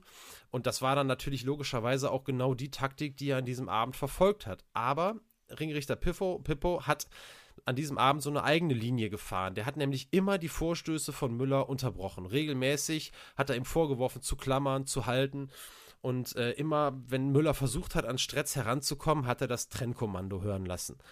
Und bei Müller hat sich dann die Wut angestaut. Als Pippo dann die beiden Kämpfer in der achten Runde erneut voneinander getrennt hat, da muss man sagen, sind bei Peter Müller die Sicherungen durchgebrannt. Er hat äh, sich von seinem Gegner abgewendet und äh, den Ringrichter, ich habe es am Anfang schon mal gesagt, wirklich mit einem satten rechten Haken niedergestreckt. Und als wäre das nicht genug gewesen, hat er danach wirklich, das war wie ein wilder Stier, hat er sich direkt wieder Stretz zugewandt und hat dann auf den weiter eingeprügelt. Währenddessen sind natürlich Trainer und Betreuer und Manager und keine Ahnung, was da noch alles in den Ring gestürmt ist, um die beiden voneinander zu trennen. Aber der war wie von Sinn. Der hat auf alle eingeschlagen. Ähm, ich, ich kann jetzt gar nicht sagen, wer es war. Natürlich findet ihr das Video in den Show Notes, ist ja ganz klar. Das könnt ihr euch angucken bei YouTube. Ähm, Damals wurde ganz kurzer Fun-Fact: diese Szene, das ist leider auch in diesem Video ein bisschen blöd, die Szene, die Videosequenz, wo er den trifft, die gibt es nicht mehr. Die wurde damals auch nicht verbreitet ähm, weil sie das eben rausschneiden wollten, dieses kleine, dieses kleine Schnipselchen. Aber das Foto, das ist eben weltberühmt, dass man, wo man ja. das noch sieht. Ne? Also das gibt es eben noch leider. Ist, also das heißt leider, aber ja, diese Film, dieser kleine, diese kleine Videosequenz ja, ist natürlich irgendwie schon ein bisschen blöd, dass die jetzt ehrlich, dass die fehlt, ehrlicherweise. Ja, ist ja ein zeitgeschichtliches ja. Sportdokument, ne? Also genau. in dem Bereich. Also von daher sehe ich genauso, ja. Ja, auf jeden Fall. Alle haben versucht, irgendwie ihn zu stoppen. Er schlug auf alles ein, äh, was sich da im Ring bewegte. Plötzlich hat er dann aber, ja, weiß ich nicht, jetzt wäre der Schalter wieder umgestellt, umgestellt worden. Hat er sich, hat er aufgehört, hat sich mit weit auseinandergestreckten Armen vor sein Kölner Heimpublikum gestellt und dann den Ring verlassen. Und tatsächlich wurde er vom Kölner Publikum ziemlich laut gefeiert, während Stretz, und da muss man echt sagen, ja auch komplett unverschuldet, äh, äh halt ausgebuht wurde. Also der konnte jetzt in dem Fall wirklich nicht so wahnsinnig viel dafür in diesem großen Video-Interview, von dem ich euch eben erzählt habe, da hat Peter Müller auch natürlich ähm, nochmal darüber gesprochen, was damals passiert ist. Und er meinte, eigentlich hätte Pippo äh, schon viele seiner Kämpfe in der Vergangenheit gut geführt und sei vorher immer korrekt zu ihm gewesen. Und der Hauptschuldige für die Vorkommnisse von Köln sei ein ganz anderer Mann gewesen, dessen Namen er allerdings nicht nennen wollte. Was er damit aber sagen wollte und später auch sagt, war, äh, dieser Mann, dessen Namen er nicht nennen wollte, der hat den Ringrichter Pippo bestochen. Mhm. Das Ganze soll gegebenenfalls eben auch mit der Aktion ähm, von Peter Müller im Kampf vorher gegen, gegen Heinz Stretz zu tun, äh, Hans Stretz zu tun haben, als er eben auf den eingeschlagen hat, als der noch auf dem Boden lag. Irgendwie schienen diese Dinge zusammenzuhängen. Er konnte jetzt keine Belege anführen. Äh, nichtsdestotrotz war das das, was er dazu gesagt hat. Auch die eigentliche Szene, die eben zu diesem Blackout geführt hat, die hat er erklärt. Der Ringrichter hat die beiden eben immer wieder voneinander gestoppt. Stopp, stopp, stopp, brechen, brechen, brechen, ist ja dieses klassische ähm, dieses klassische, klassische Signal, diese Kommandos. Und in Runde 8 hat Müller dann den Pippo gefragt, warum unterbrechen Sie immer? Und der Ringrichter soll dann geantwortet haben, halten Sie den Mund, ihr Zigeuner. Also Sie Zigeuner, das hat er damals, also Sie, ihr war die Ansprache dann in dem Fall. Ähm, also ne, grammatikalisch heute falsch. Damals hat mhm. man das so gesagt, im, im gerade auch im Dialekt, wobei der Pippo aus Hamburg kam, ist er wurscht. Halten Sie den Mund, ihr Zigeuner. Und das war schließlich dann für po dieser Point of No Return für Müller. Der hat rot gesehen und dann hat er noch eben diese berühmten Worte gesagt und da habe ich ein Us gemacht. So, das halt war im, im Kölner Sprech. Wobei, so, und jetzt kommt meine Einschränkung. Ihr habt das ja auch im Titel schon gesehen ganz ehrlich, wenn ich das höre, dieses Interview, wenn es das ist, worauf sich alle beziehen, und da habe ich in Us gemacht, in meinen Augen sagt der eher, und da habe ich in Us genockt. Was ja auch im Boxersprech wirklich, ne, also das gibt's schon auch in Us gemacht, das kann man schon sagen, gerade als Kölsch, das ist jetzt nicht irgendwie, äh, wäre jetzt nicht falsch oder so, aber das hört sich für mich viel mehr für Us genockt an. Also, ihr könnt euch das ja mal anhören. Ähm, macht ihr euch selber mal ein Bild. Ich kann nicht garantieren, dass es nicht irgendwann noch ein anderes Interview gegeben hat, wo er das halt so gesagt hat, auf das ich dann bezogen wurde. Es Wie auch immer. Könnte auch sein, Fall, weil er zum Beispiel auch ausknipsen ist ja auch so ein, so ein beliebtes Synonym für sowas, wenn ja, man so ein bisschen ähm, plump daherredet so, ne? Das wäre ja ausmachen, ausknipsen, das würde ja ungefähr hinhauen. Ja, das haut ich, ich schon hin. Ich also nicht aufklären. Ich, ja. Das kann man, das glaube Also der Satz ist auf jeden Fall so, dass ich eigentlich immer grinsen muss, wenn ich das höre. Ja, voll. Und da habe ich in Usschen mag. Aber auch bei Usschen Nord ist auch witzig. Ist auch so. gut, das stimmt. Ja. So, und ist das Zitat natürlich, das ihn bis heute auch posthum ja noch begleitet. Ich habe es gesagt, ihr findet es auch im Titel. Und äh, ob jetzt Usjemat oder Usjenokt, das lassen wir jetzt einfach mal so stehen. Fakt ist aber natürlich auch, äh, das hatte bei aller Lustigkeit jetzt im Nachhinein natürlich dramatische und ernste Konsequenzen, denn Müller wurde tatsächlich auf Lebenszeit gesperrt und nur durch Einschreiten seines Managers Jupp Thelen slash durch Formfehler, also ich glaube, das eine und das andere hängt ehrlicherweise miteinander zusammen. Äh, irgendwas hat der Thelen gesagt und dann nachher hat man gesagt, okay, dann tun wir so, als wäre da ein Formfehler und deswegen wird das Ganze, diese lebenslange Sperre auf zehn Monate reduziert. Äh, nichtsdestotrotz, in der Zwischenzeit Peter Müller auch nicht untätig gewesen, beziehungsweise auch danach nicht, da kommen wir später noch zu. Ich will noch ein letztes Mal auf diesen Artikel aus dem Spiegel zu sprechen kommen. Das ist jetzt der Part, der deutlich weniger lustig, sondern eher auch ernst ist. Obwohl, das muss ich jetzt auch sagen, man das nicht überprüfen kann. Ich habe nochmal geguckt, ob man was anderes in diese Richtung findet. Ich habe nichts gefunden. Ähm, ich habe euch ja gesagt, also der Autor des Artikels wird, wird da nicht genannt. Ähm, dieser Artikel ist aber so interessant, weil nicht weil er besonders gut oder neutral oder so geschrieben wäre, sondern weil er wirklich auch ein echtes Stück Zeitgeschichte ist. Ich finde das immer sehr, sehr spannend, wenn man Artikel aus älteren Zeiten liest, gerade so Ende 40er, Anfang 50er, wo eben alles noch geprägt war von der Zeit, die eben bis 45 geherrscht hat. Und das ist auch so ein bisschen der Punkt, auf den wir gleich zu sprechen kommen. Das sieht man auch diesem Artikel an.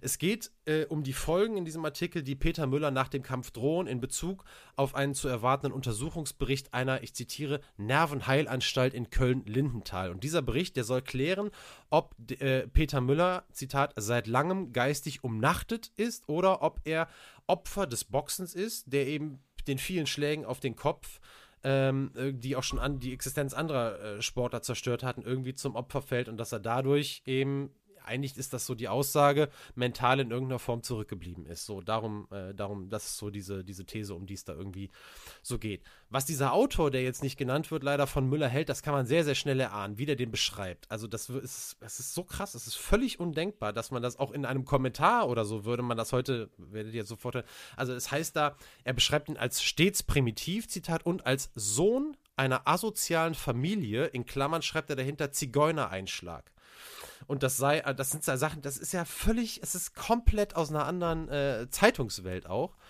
Und er sei ein Mann, den der BDB, der Bund Deutscher Berufsboxer, schon längst aus dem Verkehr hätte ziehen müssen.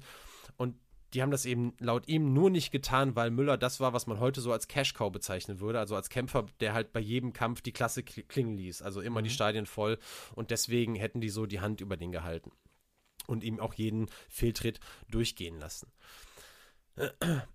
Der spricht aber eine Sache an, die ich jetzt ich wollte einfach die nicht nicht nennen. Ich konnte sie, wie gesagt, nicht überprüfen und ich konnte auch kein nichts anderes in, in die Richtung Antisemitismus finden er spricht aber der Autor von einer ähm, von einer Begebenheit, die ihm einmal eine viermonatige Sperre eingebracht haben soll, den Peter Müller, weil er nämlich den, ich zitiere jetzt, den Kölner Veranstalter Goldschmidt als Zitat Dreckjuden bezeichnet hatte, der nur von ihm selber lebe. So und das muss man natürlich, das muss man natürlich nennen. Ich, wie gesagt, nirgendwo anders gefunden, aber hier steht das eben. Und das, was ich jetzt auch sage, das ist nicht im Ansatz äh, eine Relativierung dieser Beleidigung und ich bin auch überhaupt nicht verwundert, als ich das jetzt gelesen habe, nach allem, was wir bis jetzt so von Peter Müller gehört haben, so ein Mann, da braucht man jetzt auch diesen Spiegel, Spiegelartikel nicht für, ein Mann von sehr geringer Bildung, ein Mann, dem es wohl auch an der nötigen Intelligenz gefehlt hat, gewisse Dinge in Frage stellen zu können und auch ein Mann natürlich, der als im Jahr 1927 geborener aufgewachsen war in der absoluten Hochzeit der antisemitistischen Propaganda der Hitlerjahre. Und dass der sich jetzt wenige Jahre nach Kriegsende antisemitisch äußert, das ist, so schlimm das ist, ist keine Überraschung. Das ist natürlich deswegen nicht im Ansatz weniger schockierend. Es ist aber auch eine Art Zeitdokument, so würde ich das bezeichnen. Es ist Zeitdokument einer Generation und eines Landes in der unmittelbaren Nachkriegszeit und einer Generation, von der wir wissen, dass mit dem Ende des Hitlerregimes nicht alle Nazis auf einmal weg waren und von der wir auch wissen, dass es eine Gesellschaft gab, die sich erst sehr, sehr langsam an neue, für uns in ganz großen Teilen ja zum Glück heute sehr selbstverständliche Denkweisen, an diese hat sich diese Generation erst sehr, sehr langsam gewöhnt. Und es gab unfassbar viele Überbleibsel, auch vielleicht nicht das richtige Wort, ihr wisst aber hoffentlich, was ich meine, die in alten Denkmustern immer noch komplett verfallen waren. Das zeigt ihm übrigens auch noch ein anderes Beispiel, was wir nachher über Peter Müller sagen. Und es geht überhaupt nicht dabei, auch wenn man später davon spricht, dass, dass Müller seine auch heute noch immer total von vielen sehr, sehr positiv gesehen wird. Und es geht überhaupt nicht darum, auch jetzt den von irgendwas freizusprechen, erst recht nicht von irgendwelchen Dingen, die mit Antisemitismus zu tun haben, aber man braucht eine gewisse Einordnung der Zeit, um zu verstehen zu können, wie man Leute aus dieser Zeit und auch gewisse Typen irgendwie einsortieren und einschätzen kann. Und dass man trotzdem in gewissen Punkten, die nichts damit zu tun haben, auch Sympathien für jemanden entwickeln kann, die eben an anderer Stelle dann völlig unangebracht sind. Äh, eben gerade wenn es um, um solche Geschichten geht, wenn es eben um Beleidigung geht, um, Dreck, um Dreckjude, um Antisemitismus.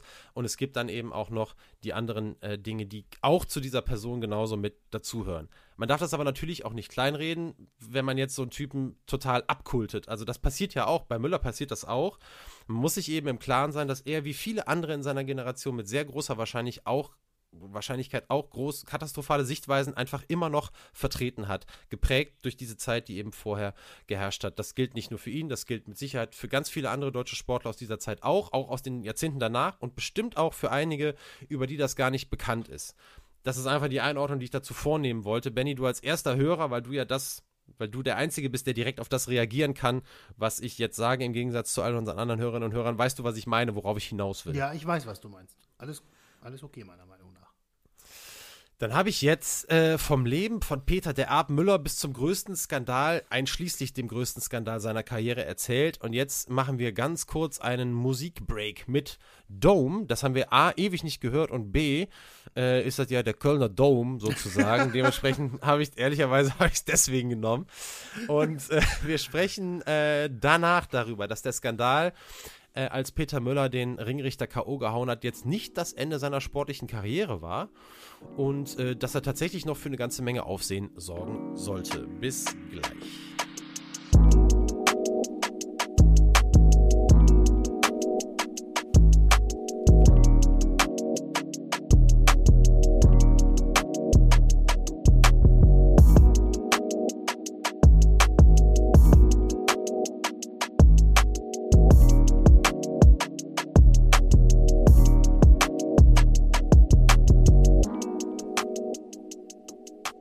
Wir wieder. Und ihr wisst noch, äh, nachdem Peter Müller Ringrichter Pippo K.O. geschlagen und seinen deutschen Meistertitel natürlich verloren hatte, wurde nach ein bisschen hin und her äh, die Sperre ja von lebenslang auf zehn Monate reduziert. Auf jeden Fall wurde er gesperrt. Und die Zwischenzeit hat er genutzt, um sich als Catcher auszuprobieren. Catchen, äh, ganz alter Begriff, den man heute überhaupt nicht mehr verwendet. Äh, grob gesagt würde ich jetzt mal behaupten, so der Vorgänger des heutigen Wrestling, bei dem durchaus der Showfaktor äh, schon im Vordergrund stand, aber bei dem es in Sachen so Kampf Mann gegen Mann noch ein bisschen intensiver zur Sache ging als heute. Also so würde ich, es ist eher noch, vielleicht noch mehr in Richtung Ringen als in Richtung reines Wrestling gewesen. Und äh, tatsächlich war er auch nicht der einzige Boxer. Ich glaube auch äh, Jupp äh, nee, Jupp Elze war es nicht, auch nicht Bubi Scholz. Nee, hier sein, äh, wie heißt er? Hans, wie hieß er? Hans Stretz. Äh, der, Hand, der war auch längere Zeit mal Catcher, tatsächlich. Naja, wie dem auch sei, darin hat er sich versucht, aber nach Ablauf der Sperre, nach den zehn Monaten, ist er dann auch relativ schnell wieder in den Boxring gestiegen und äh, konnte tatsächlich auch relativ schnell an alte Erfolge anknüpfen. Es folgte zwar am Anfang erstmal eine Auftaktniederlage, aber dann gab es fünf Siege und ein Unentschieden. Und dann war es erneut sein Manager und Schwiegervater Jupp Thelen, der ihn ja dazu gebracht hat, einen ganz, ganz großen Schritt zu tun, nämlich den großen Schritt über den Atlantik hinein in die USA.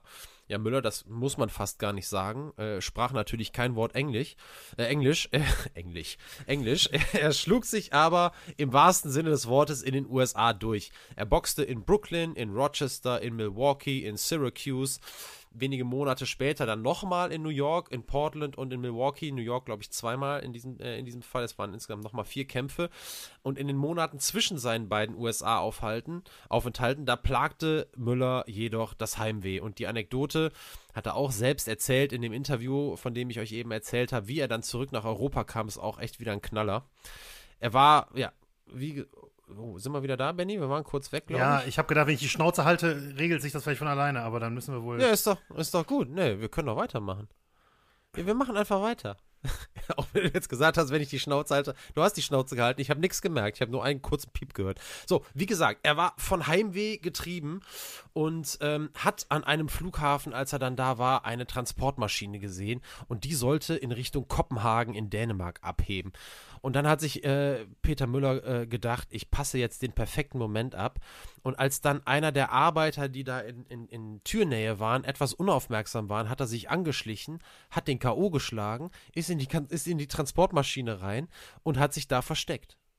Du guckst mich ungläubig an, Benny. Ja, laut, eigenen, laut eigenen Worten ist das, wirklich, ist das wirklich so passiert. Und in Kopenhagen angekommen, hat er dann nur gewartet, bis einer der Arbeiter dort dann die Tür geöffnet hat, ist aus der Maschine rausgestürmt und ist gerannt, was das Zeug hielt. Und dann war er eben in Kopenhagen. Von dort aus hat er sich dann nach Köln durchgeschlagen. Wir sind übrigens jetzt im Jahr 1955 und hat dort nur drei Monate nach seinem letzten USA-Kampf, das war der erste Aufenthalt in den USA, dann erneut in Deutschland geboxt und erneut auch wieder gegen Hans Stretz.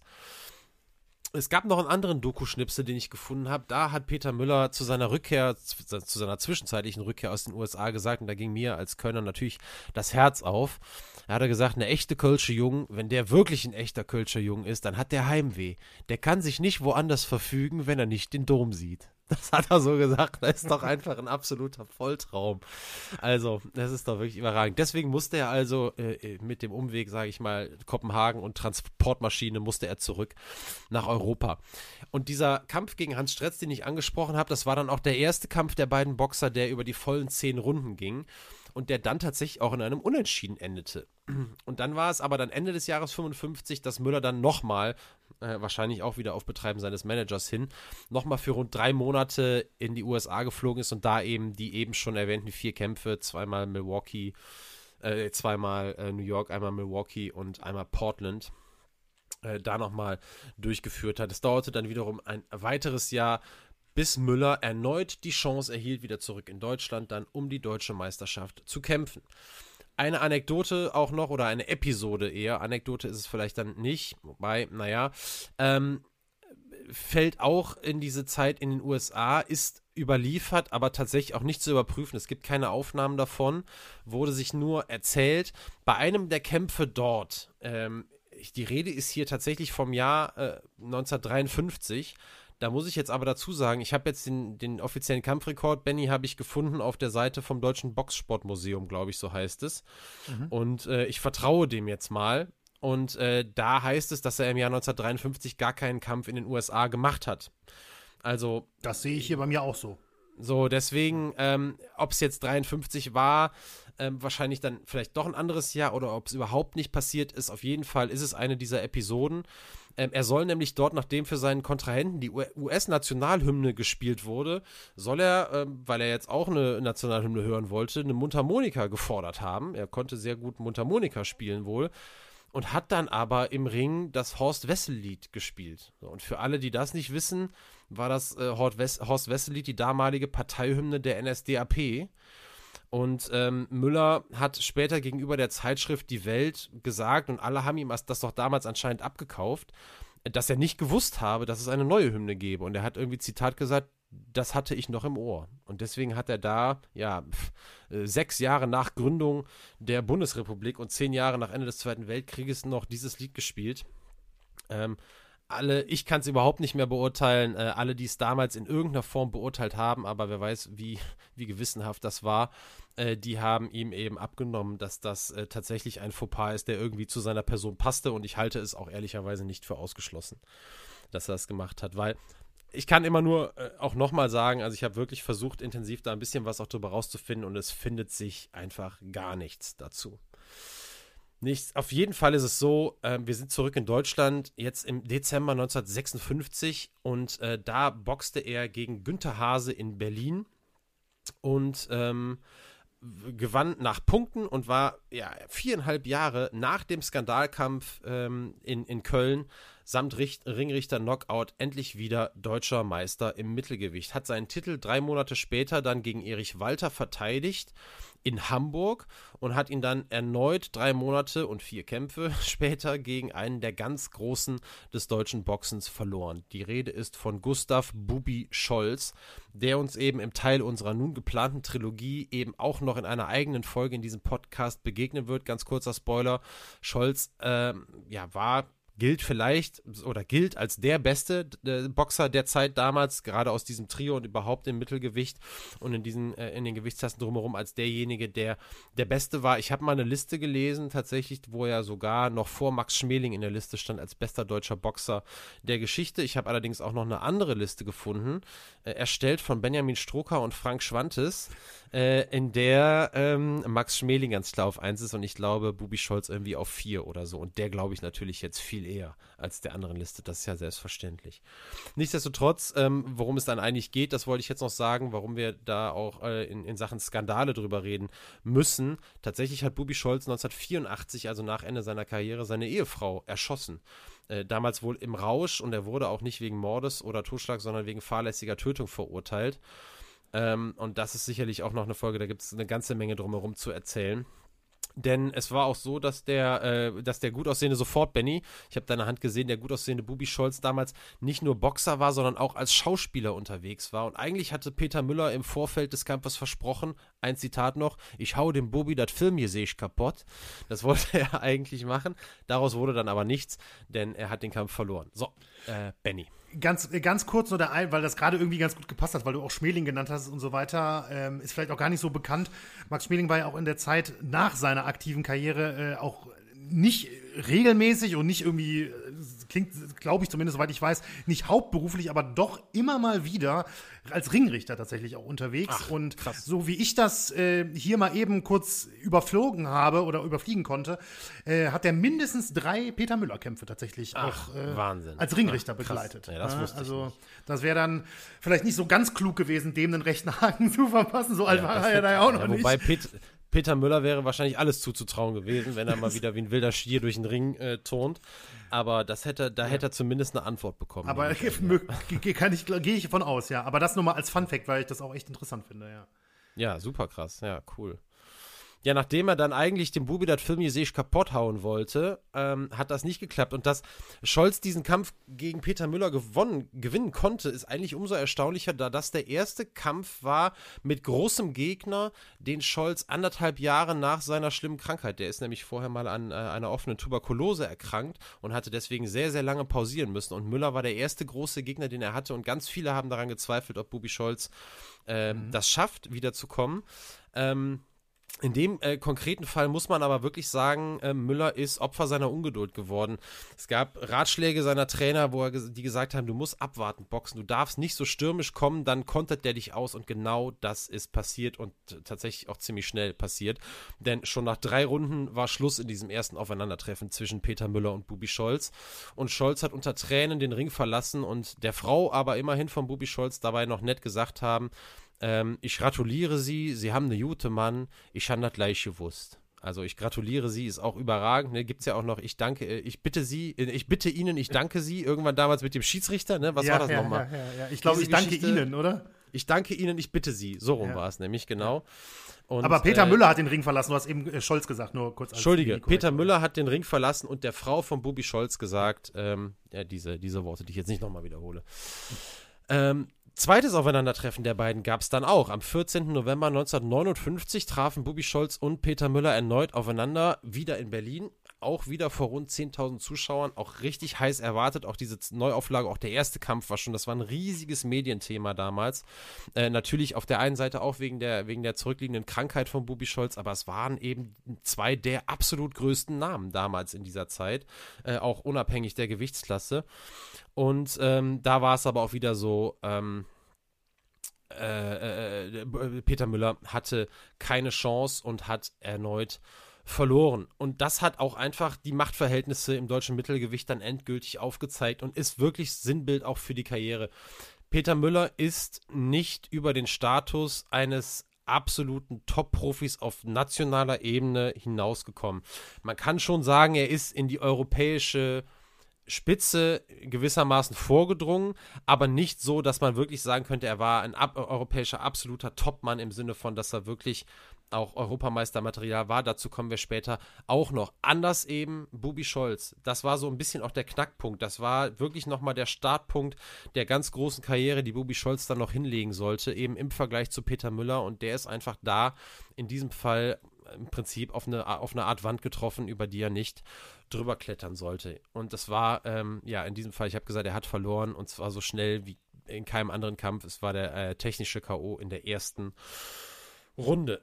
Aber hoch anrechnen muss man Peter Müller, er hat den Kopf nicht hängen lassen. Nach dieser richtig krassen Niederlage hat er eine Siegesserie von neun erfolgreichen Kämpfen gestartet und hatte rund zweieinhalb Jahre nach dem zweiten Scholz-Kampf äh, wirklich die Chance, deutscher Meister zu werden, erneut und hat sie genutzt, als er am 1. Juni 1962 in Köln ha äh, Hans-Werner Butchie-Wolos, Butchie-Wolos ist wohl der, der Kampfname, ich weiß nicht, ob du den kennst, kennst du nee, den? Nee, kenn ich nicht. Nee, ich habe in irgendeinem Forum auch von Butchie gelesen, deswegen dachte ich, der wäre, äh, boah, wo ich mich mich hier überall rumgetrieben habe, ne? aber egal. ähm, Butche Wohlers wurde da auch genannt. Ich dachte, der wäre eine Nummer, aber äh, wahrscheinlich nicht. So, TKO. Nein, das heißt, also nur, das heißt doch nichts, nur weil ich, also ich meine, das ist ja auch eine Zeit, ne, wo ich jetzt auch sagen muss, da habe ich ganz schön viel äh, Nachholbedarf. da habe ich ganz schön viel Boxen nicht geguckt in den 60er Jahren. Ja, genau. ja, nichtsdestotrotz, also er hat äh, gegen ihn gewonnen und äh, wenige Monate später dann auch wieder gegen Wohlers, Butche Wohlers gekämpft, diesmal in dessen Heimat Hamburg. Und ähm, Zuvor hatte er auch mal, da kommen wir jetzt mal, schlagen wir mal so ein bisschen den Bogen in Richtung internationale Karriere, immer mal wieder auch internationale Boxer vor den Fäusten gehabt. Und mit einem Mann haben sich die Wege immer wieder gekreuzt, nämlich mit der ungarischen Boxlegende Laszlo Papp. Papp war der erste Boxer, der bei drei aufeinanderfolgenden Olympischen Spielen Goldmedaillen gewinnen konnte. 48 im Mittelgewicht, 52 und 56 im Halbmittelgewicht. Und gilt wohl, so habe ich es nur gelesen, äh, bis heute als einer der international erfolgreichsten erfolgreichsten Amateurboxer aller Zeiten. Der wurde dann im Jahr 1957 einer der ersten Profiboxer des sozialistischen Ungarn, allerdings, das ist die Einschränkung mit österreichischer Lizenz. Und äh, wie schon in den Kämpfen gegen Bubi Scholz muss man auch hier sagen, Laszlo Papp ist ein Gegner gewesen, an dem sich äh, Peter Jung, der Kölsche Jung, äh, Peter Müller, der Kölsche Jung, einfach seine Zähne ausgebissen hat. Zwei Duelle gegen den Ungarn gegen 1961 verloren und auch die zweite EM-Chance im Leben von Peter Müller konnte er nicht nutzen, als sich Papp im März 1963 im, in Dortmund durchgesetzt hatte äh, mit K.O. in Runde 4 das war auch jetzt so ein bisschen der Punkt, wo, ja, bitte, Danny. Vielleicht passt es da jetzt gerade mal ganz gut. Ich wollte dich vorhin auch nicht so unterbrechen und jetzt habe ich irgendwie das Zeitfenster vergessen, um, äh, verpasst, um da mal äh, einzusteigen. Aber der erste, äh, jetzt mache ich leider, sorry, ich mache leider noch mal einen kleinen Sprung zurück zeitlich. Ja, mach mal. Der erste US-Auftritt da, ne? Also die, ähm, die paar Monate hier mit Brooklyn und Boston und so weiter. Mhm. Wenn man da mal die Namen checkt, ne, gegen die er da im Ring gestanden hat, mhm. da sind wirklich einige ganz, ganz große Namen der Geschichte dabei. Ne? Da ist nämlich unter anderem Gene Fulmer dabei, Carmen Basilio und Joey Giardello alle drei Weltmeister ähm, in, ihrer, in ihrer Karriere geworden. Äh, wirklich bekannte Leute, Hall of Famer teilweise, wirklich, also das muss man einfach, ich, ich wollte das nur einmal kurz erwähnt haben, auch wenn er gegen alle drei verloren hat, damals äh, Peter Müller, aber er hat sich da auch wirklich absoluten Weltklasse-Leuten ähm, gestellt in seiner US-Zeit und das wirklich eben in einem relativ kurzen Zeitraum, also wirklich, ähm, was das angeht, waren wirklich richtig, äh, ja, richtige Boxprominenz war, äh, war da auf der Bin sehr, muss sagen, Ben, ich bin sehr froh, dass du das noch gesagt hast, weil das hilft natürlich ungemein. Es ist irgendwann natürlich, weiß ich nicht, der hat jetzt 176 Kämpfe, nicht 176 verschiedene Gegner, aber wahrscheinlich schon 80, 90 verschiedene. Da kannst du natürlich auch nicht am Ende nicht mehr äh, jeden auf seine, auf seine Größe checken. Da bin ich schon sehr froh, dass du das jetzt auch noch einordnen konntest. Ähm, ich wusste natürlich, der hat, ich glaube, sogar alle Kämpfe verloren in den USA. Da bin ich mir, also auf jeden Fall von der ersten Phase, die hat er alle verloren. Möglicherweise hat er auch mal irgendwie was äh, gewonnen. Nee, er hat tatsächlich, er hat, nee, also die erste Phase war 3-3. Ach, 3-3, okay. Ja. Also nichtsdestotrotz, also super cool, dass einfach, ähm, das zeigt ja auch irgendwie, ist das ja auch total spannend, dass der in die USA geht und dann als, als ja, klar, natürlich in Deutschland mit großem Namen, vielleicht auch in Europa irgendwann so ein bisschen bekannt, aber dann da die ganz großen Jungs, ich weiß jetzt nicht, ob die dann schon in ihrer Prime waren, vielleicht waren die auch einfach zum Weg in ihre Prime, aber das liest sich nee, natürlich die waren, das war schon, das war schon eine Zeit, wo die wirklich äh, richtig, richtig top unterwegs waren. Also das, das muss man, muss man, muss man schon sagen. Also ähm, wie gesagt, also ich meine zum Beispiel jetzt, ich habe, das war jetzt wirklich Zufall, ne? aber ähm, als ich jetzt hier Carmen Basilios Kampfrekord mal eben aufgemacht habe, der hat wirklich im Kampf nach dem Peter Müller Kampf ähm, ist er Weltmeister im Weltergewicht, Weltergewicht mhm. geworden, hat vorher auch schon mal um die um den Titel gekämpft, ne? also ähm, das war schon, das waren, das waren absolute Top-Leute der damaligen Zeit. Ja, bleibt äh, Peter Müller zu wünschen, dass er irgendwie zumindest da was abkassieren konnte. Vielleicht mit Ausnahme dieses Kampfes, wo er dann das falsche Lied auf der Mundharmonika, das ist einfach auch so skurril. Also, es ist auch überhaupt nicht vorstellbar. Stell mal vor, da sitzt, steht einer im, im Ring mit einer Mundharmonika und naja, also. So, jetzt sind wir bei der Geschichte nach Laszlo Papp hat äh, die Chance verloren. Das war so ein bisschen jetzt auch der Moment in der Karriere von Peter Müller, in der er angefangen hat, das Ganze so ein bisschen in Frage zu stellen. Mittlerweile auch 36 Jahre alt und hat jetzt für seine Verhältnisse zumindest dann auch wirklich mal eine kleine äh, eine Pause eingelegt, hat acht Monate lang nicht geboxt und in dieser Zeit tatsächlich auch seinen Titel als deutscher Meister niedergelegt. Und auch wenn viele ihn dann in dieser Zeit tatsächlich schon abgeschrieben haben, Müller wollte nochmal zurück und konnte auch nicht locker lassen und er kam auch zurück und legte nochmal echt eine gute Siegesserie auch hin. Acht Kämpfe und blieb über ein Jahr lang damit ungeschlagen und hatte wirklich im Herbst seiner Karriere eine letzte große Chance, doch nochmal Europameister zu werden. Dieses Mal allerdings im Superweltergewicht und es soll eine richtige Schlacht gewesen sein. Über 15 Runden in der Dortmunder Westfalenhalle und am Ende haben wohl alle in der Halle äh, Peter Müller als klaren Punktsieger vorne gesehen. Nur der Punktrichter äh, oder der, der Ringrichter hat tatsächlich nachher den Arm des Gegners von Peter Müller gehoben, des Italieners Bruno Visintin. Kennst du den? Nein. Gut. Äh, nicht gut, aber ist halt so, äh, der, äh, der dann Europameister geblieben ist. Es war wirklich ähm, auch der Kampf, von dem Peter Müller sich nicht mehr erholen konnte. Also das wäre wirklich sein verdienter EM-Titel in diesem Fall gewesen, zumindest nach allem, was man über diesen Kampf lesen konnte. Und er sollte danach auch nur noch zweimal in den Ring steigen. Sein allerletzter Kampf, ähm, das war der am 2. September 1966, dann auch schon im Alter von 39 Jahren, erneut vor heimischem Publikum in Köln. Sein Gegner, der zwölf Jahre jüngere Jupp Elze das neue Gesicht des deutschen Boxens, des Kölner Boxens in diesem Fall. äh, und auch der war jetzt, der Generationenwechsel war eingeleitet, der war jetzt eine Nummer zu groß, der Kampf nach zwei Runden beendet. Da gibt es tatsächlich auch Bilder von äh, auf YouTube. Ähm, 20.000 Leute, 20.000 Zuschauer haben diesen letzten Auftritt von Peter Müller nochmal gesehen im Boxring und haben den auch wirklich wahnsinnig gefeiert. Also der ist dann auch auf Schultern da äh, noch rum und rausgetragen worden und hat auch noch echt sich als fairer Verlierer nachher gezeigt. Äh, allerdings soll er nachher, der soll richtig auch an diesem Kampf und auch wie der zu Ende gegangen ist, Er soll wirklich daran auch geknabbert haben und auch ähm, sehr, sehr ungern nur überhaupt noch über diesen Kampf gesprochen haben. Äh, obwohl er, wie gesagt, wirklich auch als fairer Verlierer nachher dastand und auch irgendwie sinngemäß gesagt hat, man merkt auch einfach, wenn man älter wird. Und in diesem Fall, äh, ja, sei ihm das dann auch zugestanden gewesen. Und ja, ihr habt äh, mit Sicherheit aufgepasst. Jupp Elze, der Name, ist der dritte der Runde unserer Protagonisten der Box-Trilogie in Schattenseiten. Äh, der ist zwei Jahre nach dem Kampf mit Jupp Elze, 1968 nämlich, äh, gestorben infolge eines Kampfes und äh, wird und ist damit tatsächlich, äh, als man nachher Tests gemacht hat und äh, Methamphemie, wie heißen sie? Ähm, Methamphemie, nee, Methamphetamine, so heißen die, ne? Mhm. Äh, bei ihm im Blut gefunden hat. Deswegen ist, gilt äh, Jupp Elzer als der erste Dopingtote im deutschen Profisport und dementsprechend natürlich ähm, ja ein Thema auch für eine Schattenseitenfolge. Yes, Benny. Ich möchte noch einmal ganz kurz auf den Kampf direkt davor bzw. dazwischen eingehen, denn der ist auch wirklich äh, erwähnenswert. Der Kampf gegen Dick Tiger denn ähm, Dick Tiger ist der nächste absolute Weltklasse-Mann, gegen den ähm, Peter Müller im Ring stand. Das war hier Februar äh, 66 in der, in der Westfalenhalle.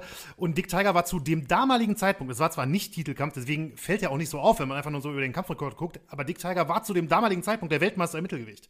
Na? Und der kam nach Deutschland und hat in Dortmund äh, gegen Peter Müller geboxt im, im, im, Mittelgewicht. Und ganz interessant eigentlich, ich bin gerade hier drüber gestolpert. Äh, also erstmal ganz interessant auf jeden Fall, dass hier noch wirklich ein Plakat Plakat auch tatsächlich bei boxrec.com, das ist ja so die ähm, absolut ultimative Box-Statistik-Seite für Kampfrekorde und so weiter.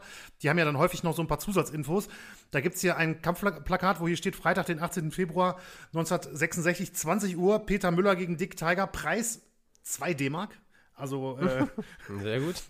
Und hier stehen sogar ich weiß natürlich nicht, wie safe das jetzt ist, aber hier stehen tatsächlich die Börsen und da ist es vielleicht auch mal ganz interessant, dass man mal da mal einen Einblick hat, denn äh, laut dem Eintrag hier hat damals Peter Müller eine Börse von 7500 US-Dollar kassiert, was ja in der damaligen Zeit, ne, muss man ja ein bisschen hochrechnen. Wo sind wir? 66 sind wir, ne? Genau. Ich weiß ja. das jetzt aus dem Stand natürlich nicht, was das jetzt umgerechnet bedeuten würde, aber ich glaube, das ist schon gar nicht mal so schlecht. Äh, Dick Tiger damals 15.000 plus 5.000 in Spesen quasi, äh, aber mhm. er war halt auch der Weltmeister, ne? Ähm, aber schon ganz interessant, wie ich finde. Und, ähm, und da, also wirklich, da kann man noch mal sehen, ne, du hast es gesagt, der EM-Kampf in der Westfalenhalle in Dortmund kurz davor, ne, den er vielleicht eigentlich hätte gewinnen müssen, dann gegen den wirklichen Weltmeister in so einem richtig großen Ding und dann Jupp Elze um die deutsche Meisterschaft. Das war schon noch mal eine krasse Trilogie am Schluss, ne, mit der er dann mhm. wirklich aufgehört hat. Also schon Und auch dieser Kampf gegen den Weltmeister, äh, wie heißt er, Dick wie? Dick Tiger. Der gute Mann heißt in Wirklichkeit, heißt er eigentlich Richard Ihetu kommt aus Nigeria, aber der hatte damals diesen Kampfnamen eben bekommen. Warum mhm. auch immer. Also das, das ist ja auch total heute so schwer vorstellbar, dass irgendwie Weltmeister, wo auch immer, einfach so gegen irgendwo hin, dann auch noch nach Deutschland fahren und dann einfach gegen jetzt irgendwen natürlich gegen einen guten Mann, nationalen Mann, aber dann einfach so einen Kampf machen, ne? Klar, es war kein, war kein Titelkampf, der hatte jetzt auch im Endeffekt nichts zu verlieren, aber auch da einfach eine ganz andere Herangehensweise ans Boxen, würde ich einfach sagen, als es heute ist. Und ehrlicherweise finde ich eine viel, viel coolere, ja. Also ja. wenn du die Leute äh, so auch sehen kannst und die auch ein bisschen rumreisen und es jetzt nicht jetzt nur darum geht, wann macht Saudi-Arabien das Riesenevent mit, äh, mit Fury, Fury Usyk und auf der Undercard äh, Joshua gegen, äh, gegen Wilder äh, ist natürlich ein Riesenevent, aber ist doch viel cooler, wenn man die Leute einfach häufiger im Ring auf, sieht. Auf jeden Fall. Auf jeden Fall sehe ich ganz genauso. Und es gab ja auch früher nicht so einige oft, Ganz kurz noch, nicht so oft, wie es wirklich war, weil das kann, das kann einfach nicht gesund nein, sein. Nein, das kann nein, nicht da, da, bin ich, da bin ich bei Wenn ja, du 14, 15 Mal im Jahr boxt, das ja. ist einfach eine Vollkatastrophe. Und keiner, keiner ist da, ist da auf Dauer gesund rausgegangen. Keiner. Nein. Nein. Vor allem nicht, also wenn du überlegst, dass ja auch manchmal dann äh, in relativ kurzen Abständen K.O.-Niederlagen waren oder so weiter. Heute gibt es ja Schutzsperren in so Fällen. Ne, dann darfst du ja monatelang gar nicht. Und das ist ja natürlich eine ganz andere äh, Nummer gewesen. Aber worauf ich eigentlich noch kurz eingehen wollte, weil du das gerade so gesagt hast, und das ist auf jeden Fall was Besonderes. Ich meine, aber es gab ja auch andere Namen. Es gab ja auch früher welche, die wirklich, wo dann der Begriff Weltmeister viel besser auch einfach so grundsätzlich gepasst hat, weil die auch einfach auf der ganzen Welt auch ihre Titel teilweise verteidigt haben. Mohammed Ali ist ja das bekannteste mhm. Beispiel. Der war ja auch in Deutschland und natürlich auch in der Schweiz und so. Aber ähm, ich, ich kann das jetzt, ist jetzt nur eine Vermutung von meiner Seite. Es kann auch wirklich nicht stimmen, aber ich glaube, dass es die Tatsache, dass Dick Tiger die vier Kämpfe vor dem Peter Müller-Kampf alle ähm, im Madison Square Garden in, in New York geboxt hat, also ne, mhm. World's Most Famous Arena. Der Kampf direkt davor war sogar gegen Joey Giardello, den ich ja vorhin schon mal genannt hatte, der mhm. auch ein Peter Müller-Gegner war, wo er den WM-Titel im Mittelgewicht wieder gewonnen hat, damals. Und auch die beiden Kämpfe direkt danach waren auch wieder WM-Kämpfe und auch beide im Madison Square Garden. Ähm, und dass er zwischen dieser Serie, ich meine, das sind jetzt, wir reden jetzt von sechs Kämpfen im Madison Square Garden, die unterbrochen worden sind von dem einen Kampf gegen Peter Müller in mhm. Dortmund. Ähm, das, ich glaube, dass das schon auch für Peter Müllers internationales Ansehen auch spricht, oder zumindest auch diese Kassenklingeln, das Cash-Cow, was du angesprochen hast, dass da so ein Mann äh, da mal eben für nach Deutschland geholt werden konnte in so einem Zusammenhang. Also vielleicht ne? sind's, ja, ist es wirklich die Kombination auf der einen Seite die absolut, der absolute Superbringer in Deutschland, der egal wo, macht er die Hallen voll, auf der einen Seite und auf der anderen Seite wahrscheinlich kann man das gar nicht von der Hand weisen, dass seine USA-Trips in irgendeiner Form insofern Eindruck hinterlassen haben, dass man mhm. weiß, was man auch bekommt, auch boxerisch bekommt. Ne? Also ja. ähm, gegebenenfalls sogar irgendwelche Kontakte zu, zu Managern oder was auch immer, wobei das schwer ist, dadurch, dass er nicht gesprochen hat, aber zumindest übers Sehen. Ähm, und ähm, also geschadet hat ihm das ganz bestimmt nicht, ja. Ja. Äh, ja, super. Also nochmal, ich, das ist natürlich auch das, was man sich, was ich mir auch erhoffe. Jetzt muss man ja auch mal sagen und ihr euch sicherlich auch erhofft habt, äh, dass wenn wir gegenseitig Ausflüge vielleicht in unsere eher Expertennummern äh, machen, dass wir dann immer den anderen an der Seite haben, der halt noch super geile äh, Zusatzinfos und Benny beim Boxen ja auch ehrlicherweise noch viel mehr, als ich das bei, bei der Leichtathletik machen kann, äh, der dann einfach sowas noch abliefern kann. Also das Bild wird ja immer vollständiger hier. Das ist ja ein absoluter Traum. Wir sind tatsächlich angekommen beim Karriereende ähm, von Peter Müller. Wir haben es ja gesagt, in die deutsche Boxgeschichte eingegangen als Kölsches Original. Ähm, als Mann aus dem Volk, was in vielerlei Hinsicht zutrifft, sicherlich auch auf der Metaebene, im, im, auch im Schlechten, wie wir es eben auch schon besprochen haben, in vielen Dingen, auch im Guten, vielen Leuten sehr gut in Erinnerung geblieben wurde. Insgesamt fünfmal deutscher Meister, war absoluter Fanliebling, wir haben es jetzt gesagt, seine stürmische Art zu boxen, sein Kämpferherz kam unfassbar gut an und das alles hat ihm zu einem, zu einem der besten Boxer seiner Zeit gemacht. Und ich sage auch bewusst der besten Boxer seiner Zeit, in dem Wissen, dass er nicht der talentierteste war. Aber das sind eben auch nochmal zwei unterschiedliche äh, Dinge. Da gehören eben noch andere Sachen mit dazu, ist in anderen Sportarten ja auch so. Und nichtsdestotrotz war er auch ein Boxer, dem äh, klare Grenzen aufgezeigt wurden. Vor allem eben in den Kämpfen äh, gegen Bubi Scholz und Laszlo Papp. Die nenne ich jetzt, also die habe ich jetzt natürlich vorher aufgeschrieben, teilweise auch in dem Unwissen, dass er Weltmeister vor den Fäusten hatte. Aber ähm, insofern äh, sind die beiden natürlich repräsentativ, weil das die großen, ähm, die großen Titelverneiner waren in dem Fall, mhm. sage ich mal. Er hat auch andere Kämpfe um die deutsche Meisterschaft verloren, äh, das muss man auch sagen. Aber ähm, keine Gegner außer Bubi Scholz jetzt national gehabt und Jupp Elze nehme ich jetzt mal raus, weil der einfach, die haben sich einmal nur getroffen. Äh, da war eben äh, Peter Müller 39. Ich würde sagen, das ist kein repräsentativer Kampf mehr. Das will ich so gar nicht ein, einschätzen. Aber gerade ähm, Bubi Scholz hat sicherlich dann auf nationaler Ebene ihn äh, abgelöst. Und ey, ich vergesse auch den Namen immer. Wie heißt der Hans mit Hans Nachnamen? Alter Schwede, ey. Ich meine, das ist ja eine, das ist ja auch eine epische, epische Vierkampfgeschichte äh, geworden äh, zwischen den beiden und äh, hat auch wirklich die, die deutsche Boxgeschichte in dieser Zeit absolut äh, mitgeprägt. Und ähm, aber ja, wie gesagt, es gab eben auch Grenzen und so sowas wie einen EM-Titel, gerade bei den bei den gegen gegen Lasche Papp, da ist dann auch einfach keine Chance da gewesen. Außerhalb des Rings hatte sich Peter Müller, das will ich auch nicht verschweigen, schon während seiner Karriere auch in anderen Bereichen versucht. Ich glaube, der ein oder andere, der schon mal was von ihm gehört hat, gerade hier aus der Region, der wird jetzt hierauf gewartet haben, dass ich das auch noch erzähle und hätte mich sonst ähm, äh, böse, böse angeguckt, dass ich das nicht genannt habe. Als Schlagersänger unterwegs, das ist jetzt noch nicht mal so super interessant. Also ich, es gibt so ein paar Hörbeispiele, boah. Ah, ja, das muss ist man, immer Geschmackssache. Das muss man nicht, das muss man nicht machen. Äh, es ist wahrscheinlich für wenige verwunderlich, dass er eine riesengroße Instanz im Kölner Karneval war. Äh, super gerne gesehener Gast auf allen möglichen Sitzungen jemand, der sich auch selber einfach wirklich zu präsentieren wusste. Und ähm, ja, dann gibt es eine super bekannte Geschichte, das ist eigentlich das, was ich meinte. Für mich ist das komplett nichtssagend und ich habe es auch nicht gefunden, äh, zumindest nicht im Videoschnitt. Es gibt im Zusammenhang mit Peter Müller noch einen Werbespot für Waschmittel. Das Waschmittel heißt Omo, habe ich noch nie gehört, dachte erst, das wäre ein Fake, gibt es tatsächlich aber immer noch. Das kenne ich aber, ähm, kenne ich aber. Du kennst das. Ich ja, glaube schon. Kenne, ja. Also ich habe es gegoogelt und tatsächlich kann ich's, könnte ich es jetzt bestellen, wenn ich wollte. Ähm, habe ich jetzt mal gelassen. Aber ähm, es gibt eine Persiflage auf einen Omo-Werbespot. Und in dem wird Peter Müller von einem Reporter gefragt, was halten Sie von Omo? Und Peter Müller antwortet in echtem Kölsch Omo, den schlage ich in der ersten Runde kaputt.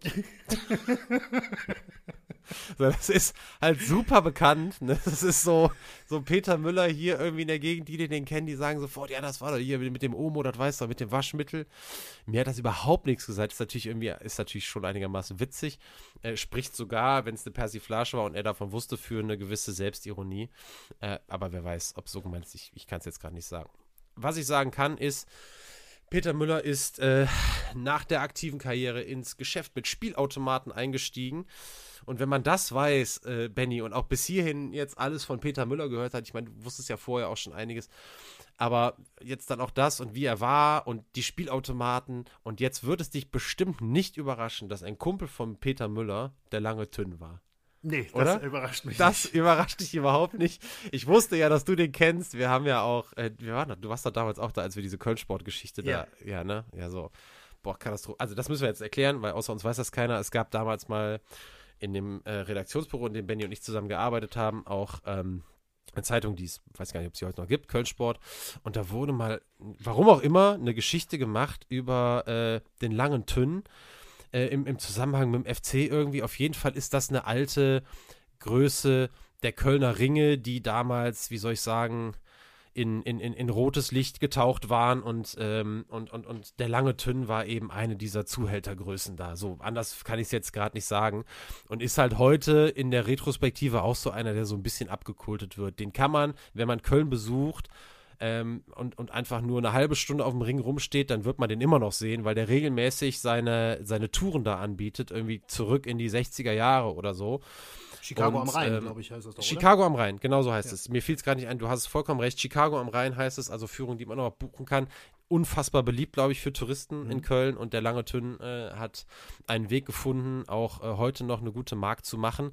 Ja, und das ist halt eben, also da, als ich das gelesen habe, ich wusste das vorher nicht, aber als ich gelesen habe, äh, Peter Müller und der Lange Tünn, die waren irgendwie miteinander befreundet, da habe ich gedacht, okay, also das ist Topf und Deckel, also das, äh, das passt aber auch wirklich, ja, wie die Faust aufs Auge. Ähm, genau, ihr könnt ja noch einfach mal bei YouTube eingeben, den Langen Tünn, dann dann äh, wisst ihr, von wem wir, von wem wir sprechen. Ähm, ja, das war soweit die Geschichte Chronistenpflicht. Ich will euch sagen, äh, Peter Müller ist im Alter von 65 Jahren dann in Folgen eines Schlaganfalls gestorben, ist auf dem Kölner Süd Südfriedhof beigesetzt und ähm, ja, hat sicherlich für eine große deutsche Boxkarriere gesorgt und Boxgeschichte geschrieben. Und damit sind wir hier soweit am Ende und ähm, die Diskussion, ich habe mir ehrlicherweise schon fast gedacht, ja, let's, let's ich, hab noch, ich, hab, ich bin gerade äh, total zufällig über was gestolpert, das will ich jetzt euch nicht vorenthalten, denn ähm, wann war es genau? Ich glaube im Jahr äh, 2000, genau, um, ganz genau sogar, am 2. Dezember 2000, ja, ist äh, ja ist ja ein gewisser Eckhard Freise, der erste Wer wird Millionär, Millionär in Deutschland Aha. geworden. Und ähm, ich bin da jetzt, ich weiß gar nicht, wie ich da drüber gestolpert bin, aber Frage 13 damals, ja, und das müsste, wenn ich mich recht erinnere, vielleicht die 250.000 Mark Frage gewesen sein oder so. Das war doch, glaube ich, ja, es, sind fünf, es sind 15 Fragen bis genau, zur Million. Genau, also, genau, genau. Also ich vermute, Frage 13 war die 250.000 Mark Frage. Auf jeden Fall ist Frage 13 damals gewesen von Eckhard Freise. Ich kann natürlich jetzt nicht genau sagen, wie er die beantwortet hat. Oh, mit Richtig. oder ohne Joker so oder keine Ahnung. Richtig, aber. definitiv, aber ob mit oder ohne Joker, weiß ich nicht. Aber die Frage ist, welcher deutsche Boxer schlug im Juni 1952 den Ringrichter Max Pippo zu Boden? A. Peter Müller, B. Eckhard Dagge, C. Bubi Scholz oder D. Max Schmeling? da bin ich jetzt wirklich total zufällig drüber gestolpert und ich dachte, das ist vielleicht nochmal ein lustiger Fun-Fact, dass das tatsächlich eine Peter Müller die Antwort war im ersten Wer Millionär-Quiz, was zur Million geführt hat. Also, um es wirklich jetzt, um, um, um, um unsere Podcast-Folge heute jetzt wirklich ganz kurz zusammenzufassen, haben wir euch heute in dieser Folge in über eine Stunde 30 die Antwort auf die 250.000 Mark Frage von Wer wird Millionär gegeben. Also so kann man es im Prinzip ja, so wirklich ungefähr. zusammenfassen. Ihr hättet doch einfach auf YouTube gucken können oder euch anderthalb Stunden Podcast anhören. Eins von beiden. Ich bin froh, dass ihr euch hierfür entschieden habt. Und damit wir jetzt weiter überleiten zur Diskussion, Benny, das hat eigentlich schon direkt reingepasst. Ähm, es gibt im Prinzip jetzt keine Diskussionsfrage. Ich habe mir so ein bisschen aufgeschrieben, ähm, dass ich hoffentlich Dinge genannt und rausgefunden und besprochen und in den Fokus genommen habe, die dir jetzt auch noch nicht bekannt waren, weil wenn dir etwas im Boxen unbekannt ist, dann bedeutet das, dass für unsere Hörerinnen und Hörer sehr viel Neues dabei gewesen sein muss. Und ähm, da kannst du ja vielleicht einfach sonst noch mal kurz das vielleicht oder deine Eindrücke oder was weiß ich, was dir im Kopf geblieben ist, äh, noch mal kurz dazu sagen und dann äh, ist es auch gut für heute. Also ähm, einiges, wirklich. Also ich kannte, muss ich, muss ich ganz ehrlich sagen, also Peter Müller ist direkt ein Begriff wegen eben Max Pippo, also diese Geschichte, das ist einfach, das muss man einfach so sagen, glaube ich zumindest, dass es wirklich allen so gehen wird oder fast allen so gehen wird, die den, äh, die den Namen kennen oder ja, oder schon mal gehört haben, dass es wirklich dieser Umstand äh, in erster Linie ist, der heute dann viel noch im Gedächtnis geblieben ist. Und dann ist es halt so, jetzt bei jemandem wie mir, der dann wirklich einfach interessiert ist, über die Jahre hinweg, sich einfach mal den Kampfrekord angeguckt und so weiter. Ähm, aber was dann so teilweise drumherum noch passiert ist, war für mich alles neu, muss ich ganz ehrlich sagen, gerade außerhalb des Boxrings. Ähm, egal, also der KVB-Schaffner, der ist mir sehr im Gedächtnis geblieben. Und das ist eigentlich ja, auch, auch nichts, worüber man lachen sollte. Auch die, nee. auch die Transportmaschine, das sind eigentlich ja. Sachen, die ja eigentlich, also ich, also ich muss wirklich sagen, ich fand das jetzt so kurios und so dubios und es kam so unerwartet, dass ich einfach lachen musste in dem Moment. Aber eigentlich sind das ja jetzt keine lustigen. Ja, muss man ja auch. Ist ja auch die Erzählweise darauf ein bisschen ausgerichtet. Auch wie er ja. selber nochmal erzählt, aber auch so bierernst, das ist auch so, das ist auch so, das ist halt einfach witzig, ja. ja. Ähm, auch, wenn es, auch wenn der Hintergrund nicht witzig ist, weil der hat ihm ja auch wirklich eine übergebraten. Ähm, aber bei der Transportmaschine, bei der Geschichte, da hat er dann auch noch erzählt, dass er dem aber auch wirklich, als hätte er das perfekt dosiert, auch nur so doll K.O. gehauen hat, dass er auch wusste, so in drei Minuten, so nach dem Motto, steht er wieder auf und dann hat er noch erklärt, ja, also es ist ja auch so, also wenn man K.O. gehauen wird, da weiß man danach, wenn man aufwacht, gar nicht mehr, was passiert ist. So, da war ich ganz sicher in der Transportmaschine. Der wusste nicht mehr, dass der K.O. gehauen worden ist. So, das ist so wieder, dass er erzählt. Also, das ist schon irgendwie, ja, ist ja. schon irgendwie ein, ein Also das waren gewesen. absolut, absolut. Also das waren auf jeden Fall für mich äh, äh, viele neue Erkenntnisse, was das angeht. Und dann muss ich auch gestehen, also was jetzt so danach gelaufen ist und so weiter. Also das Karneval und so weiter, das habe ich schon nochmal mitbekommen. Ähm, aber über die, über die Schlager oder ich sag mal die vorsichtig ausgerückt Musikkarriere, ähm, das, das hatte ich vorher auch nicht gewusst. Also. Mhm. Da hast du schon, hast du, glaube ich, einiges äh, heute schon, schon mitgebracht. Gut. Dann äh, beenden wir das Thema. Peter Müller, der erste Teil unserer, unserer Box-Trilogie, für die ich mir irgendwie noch einen catchy Namen ausdenken muss. Ähm, der ist damit Geschichte. Ich freue mich dann äh, in, irgendwann in den nächsten Monaten. Wir werden erstmal andere Themen machen. Auch ich werde erstmal was anderes noch machen. Aber ausnahmsweise weiß ich tatsächlich jetzt schon, was ich als nächstes Thema machen werde. Aber das ist nicht die Frage. Vielmehr ist die Frage, was wird Benny denn als nächstes Thema machen? Beziehungsweise, was für einen Tipp kannst du uns geben? Äh, ja, ich muss, ja, wie immer, ne, ähm, habe ich mir jetzt ehrlich gesagt nicht wirklich was spontan über, äh, richtig vorbereitet überlegt oder so. Aber, und ähm, das kann ich auf jeden Fall sagen, wir gehen in eine neue Sportart. Das haben wir schon etwas länger nicht mehr gesagt. Und es ist eine Sportart, die ähm, schon öfters mal äh, ja, gefordert wurde, würde ich es fast mhm. sagen. Und wie ich jetzt tatsächlich vor, vor ein paar Tagen noch gesehen habe, ist es ein Thema, das sogar gleich zwei Hörervorschlägen ja. äh, zugrunde liegt. Na, also das kann ich auf jeden Fall schon mal sagen und ähm, und da bin ich, bin ich schon sehr gespannt drauf, wie das, wie das ablaufen wird. Habe mich da schon ganz gut eingelesen, finde es, find es sehr spannend. Und ähm, ja, also es geht auch nicht nur um einen einzigen Skandal oder sowas, sondern es sind eher so ja, ein paar unglückliche Umstände, dubiose Umstände, sage ich mal, die da, die da uns da ein bisschen beschäftigen werden nächstes Mal. Ganz spannend, wie ich finde. Alles klar dann freue ich mich darauf. Von meiner Seite aus kann ich schon mal sagen, danke euch allen fürs Zuhören. Äh, danke dir, Benny, für, für die rege Teilhabe, wie ich in diesem Fall ja wirklich äh, absolut zu Recht sagen darf. Und ähm, genau, von meiner Seite aus heißt es äh, bis in zwei Wochen. Ja, dem habe ich nicht mehr viel hinzuzufügen. Ne, vielen, vielen Dank fürs Zuhören. Bewertet uns gerne bei Spotify, bei iTunes, wo auch immer ihr uns hört. Folgt uns da, wenn es euch gefällt. Schreibt uns. Ähm, und wie gesagt, wenn ihr am 4. Juni gerne dabei sein wollt, ähm, könnt ihr gerne euch noch Karten im Vorverkauf sichern. Von meiner Seite damit auch vielen Dank fürs Zuhören. Bis in zwei Wochen. Tschüss.